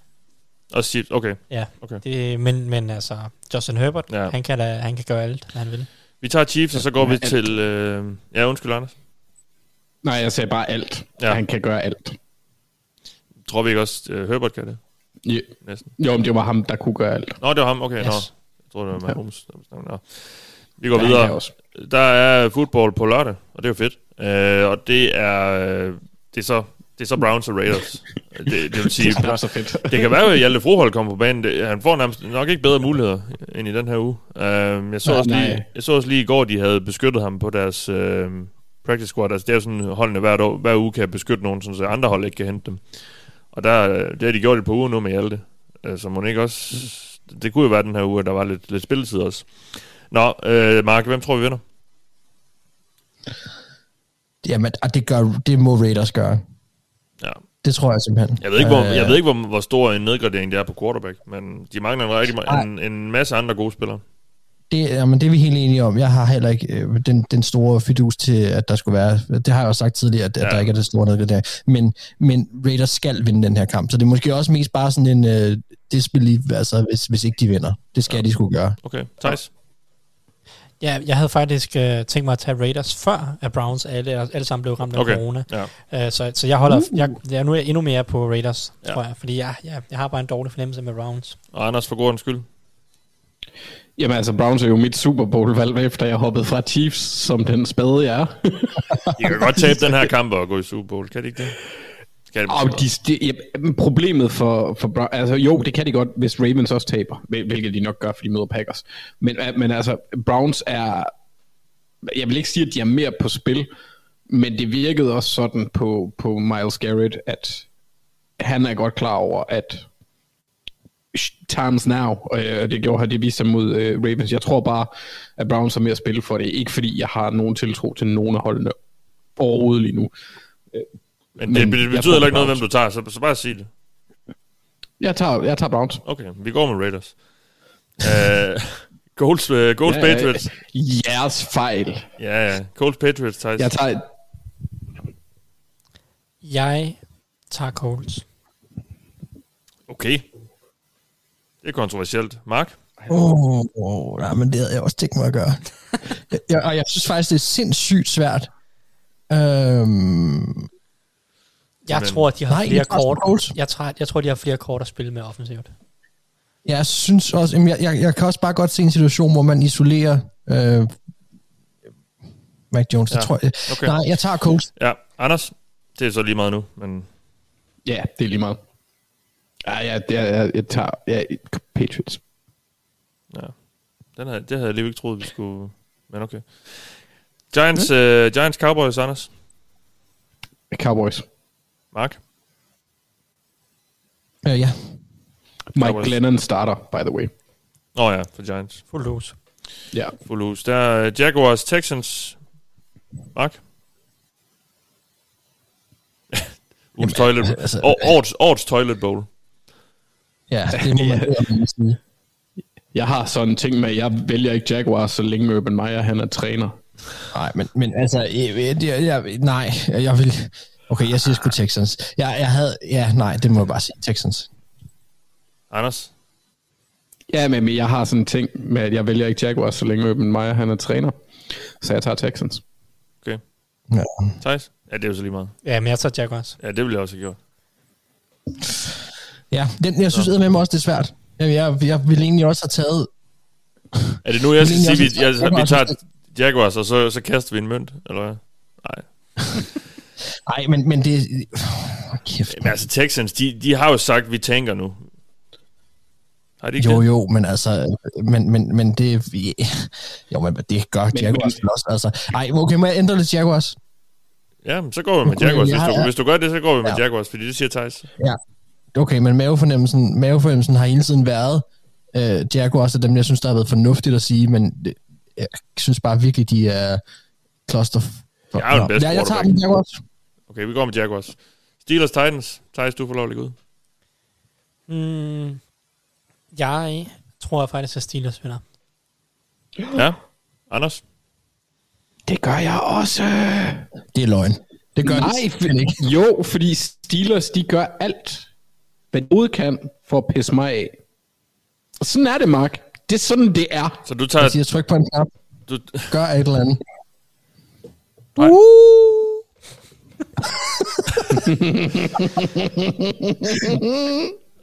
Nå, men altså, jeg går så ud for, at du tager ja. Titans, eller hvad, Mark? Min stemme tæller for tre. Jeg tager Titans. Ja, vi går med Steelers. Sidste gang, du havde været, troede, at uh, Steelers ville tabe komfortabelt, der vandt de. Jeg siger det bare. Ja, Over Ravens. Vi, øh, vi går videre til, øh, til Dolphins Jets. Dolphins Jets, Mark. Ja, det gør Dolphins. Jets, Mark, sagde jeg faktisk lige. Nå. Øh, Anders? Dejligt gør sted. Dolphins. Dejligt sted i Nordjylland. Dolphins. Ja. Thijs? Ja. Dolphins. Der er ikke, det lysner ikke for Zach Wilson. Nej. Nej. Eagles mod øh, Washington. Thijs? Jeg går med Eagles. Uh, Washington er også ramt af corona og skader uh, og alt muligt. Og Eagles kommer fra en bye week, så jeg tror, de kommer ud og, og vinder den her. Vildt, at den så sent bye week. Ja, Mark? Ja, det er, det er, det er en dårlig uge at møde, øh, møde det her Eagles hold. Jeg tager også Eagles. Men en god Anders. uge omvendt at møde Washington. Ja. Så, ja. Anders, for god skyld. Ha- Hat-trick. Yes. Lions Cardinals. Anders? Der kan vi ikke Altså, Nej, der kan vi en ikke af få kampe, hvor jeg tror, fuglen vil vinde over en løve. Ja. Og jeg så faktisk en statistik, at uh, Birds versus, cat, versus Cats, at den var, den var, den var helt lige Ja, på den den er- tidspunkt. Ja, det var den her tidligere sæson. Ja, tidligere sæson, ja. Der var det sådan noget, ja, et Jeg eller andet, ja. 87, 87 Jeg tror faktisk, eller noget, ja. Cardinals mod Panthers var sådan den Ja, næste den- kamp, som kunne af, altså skubbe den ene eller den anden vej. Jamen, det er sådan noget... øh, Men ellers så var det sådan noget 275 mod 275. Ja, ja, det være det er sådan noget, ja. Nå, Ja. Men Cardinals Hvilken tror vi med her. afkrog af PFR finder du det? Finder du sådan selv? det, det er bare de mørke, de, mørke kroge af Twitter. Jamen, jeg så den også på Twitter, den der. Så, øh, Og jeg, jeg har også set den på et eller andet Ja, tidspunkt. Det er bare amerikanere, der har stats for alt. det, var, det var en af de fedeste stats, jeg har set i år. Uh, ja, vi, vi går med Cardinals, tænker jeg, uden at vi behøver at snakke ret meget om det. Ja. Ja. Bills Panthers. Sean McDermott, Revenge, eller nej. Men Nej. Kæft, hvor er det irriterende, det er Panthers, I skal møde lige nu, for jeg har bare lyst til at vælge imod Bills, men det kan man bare ikke her, Men, men hvorfor har du det, Mark? fordi det er noget rod, altså. Jo, jo. Så Mark, du tager Bills. Ja. Anders? Det gør jeg også. Ja, Thijs? Ja. Broncos Bengals. Thijs? Jeg tror, at Cincinnati Bengals vinder. Anders? Ho, ho, ho. Hvem har den stærkeste arm, Mathias? Teddy Bridgewater eller Joe Burrow? Ja, det har Joey. Lige præcis. Jeg tager Bengals. Det har Joey hver uge. Bortset når han møder. Prøv at tænke, hvor langt han kan kaste op i den tynde nu. Ja, det er rigtigt, det er rigtigt. ja, åh, så han kommer til at kaste så langt. Mark, for god skyld. Ja, men jeg vil også tage Bengals. Ja. For Niners Falcons. Anders? Jeg tror mest på, på 49ers, trods alt. Ja, Mark? Ja, ja, det gør vi, ja. Carl Shanahan Bowl her. Thijs? Ja, det må være Niners. For god skyld. Ja, øh, jeg tager også 49ers, så ikke nogen mirakel med af den her omgang. Nej. Rams Seahawks. Mark? Det gør Rams. Thijs? Ja, tager også Rams. Anders? Same. Ja. Ravens Packers, Anders. Der kan du få lov at lægge ud. Uh, Packers. Mark? Men Ravens kan jo ikke engang stille fucking fuldt hold, mand. Ah, det er en lorte weekend. Ja, det er synd, at altså, potentielt god en kamp skal udlægges af, af alle de ting, men uh, ja, Packers må være klare favoritter. Ja, Thijs? Packers med 100. Okay. Ja. Til 100. Og så- Til 100. Så er det jo Ja, det er jo øh, øh, Brady og Buccaneers mod deres øh, Nemesis. nemesis, jo, som det jo Jo, tydeligvis ja. er. New Orleans Saints. Thijs, hvem tror du vinder? Jamen, jeg havde også først havde faktisk taget det matchup, inden at det gik op for mig, vi slet ikke havde tænkt os at snakke om Chiefs og Chargers, og det ville Ja. være en skam. Ja. Øh, fordi det, det er jo sjovt, som de har problemer med Saints, og det forsvar der. Øh, Jeg tror ikke, de får problemer den her gang. Jeg tror, de, øh, jeg tror, de er rimelig styr på det, og jeg tror, Taysom Hill øh, og hvad end Saints nu gør på angrebet, får det meget svært. Så jeg går med Buccaneers. Ja. Mark? Tom Brady and a bottle of rum. Ja. Anders? Aggressivt. Anders? Har vi overhovedet aldrig taget, eller har vi taget andre end boks i bokskampe? Nej. Jeg, jeg tager boks. Yes. Kom så Brady. Jeg spiller på ham som Ja. MVP for sæsonen, så han skal bare gå amok. Han fører ligaen i passing yards lige nu. Det er jo fuldstændig forrygt. Ja. Hold kæft, for han syg. Det ved jeg ikke, om det er forrygt. Han har jo en masse gode receiver. Nå, nå, men Nå, jo, jo, men bare med hans alder. Altså, Ja, ja. Nå, men altså, han er jo en freak. Fuldstændig sindssygt. Han er en freak. Øhm, Nå, vi slutter af her. Bears Vikings. Affjende opgør her, Mark. Hvem tror du vinder? Altså... ja. Er det bare tre gange i den, eller? Ej, men prøv at for helvede, og det er jo Monday night og alt muligt andet pis. Det er, jo, det er jo sådan en kamp, de bliver udstillet på, ikke? Så går Justin Fields lige... Øh, Kom så. Nej, jeg, jeg, Det er bare ja, en ja, ramt mand, altså. Jeg tager Bears. Jeg tager ikke. Okay. Thijs? Jamen, jeg tager også så- Bears. Nå, okay. Du tager også Bears. Nå, så går vi med Bears. Anders, vil du have lov til at tvære, Så tvære salg i sådan? Okay, så vi får en. Læge præcis. Yes. For helvede, Mark. Jamen altså, Ja, ja, jeg forstår det godt. Det var Det er det. sjovt, når vi en, om et, en, en, jeg kan ikke gøre noget om det næste uge, eller næste uge igen skal sige farvel til Vikings i vores segment. Det bliver hårdt. Men, Ja, der må øh, der gå et Altså, par jeg er uger. lidt overrasket, over- lidt overrasket over, at vi ikke bare sagde farvel til Ravens nu, men altså, altså matematisk kan det jo ikke lade sig gøre, men altså, burde vi jo lige så godt. Der må gå et par uger med, med Vikings. Gør det ikke? Ja, så, kan jeg få, så kan jeg få alle de der spændinger i brystet løftet, tror jeg. Ja. Det er. Jeg glæder mig til det. Jeg ser Yes. frem til det som en terapi. Ja, jamen øh, tak for, for budene her i Pix. Vi håber, det kan gå lige så godt i den uge som i sidste. Vi er tilbage igen i næste uge for at snakke om mere NFL. Og øh, i denne omgang, der har du lyttet til mig. Jeg hedder Mathias Sørensen, med mig har haft Anders Kaltoft, Mark Skafte Våbengård og Thijs Joranger. Vi lyttes ved.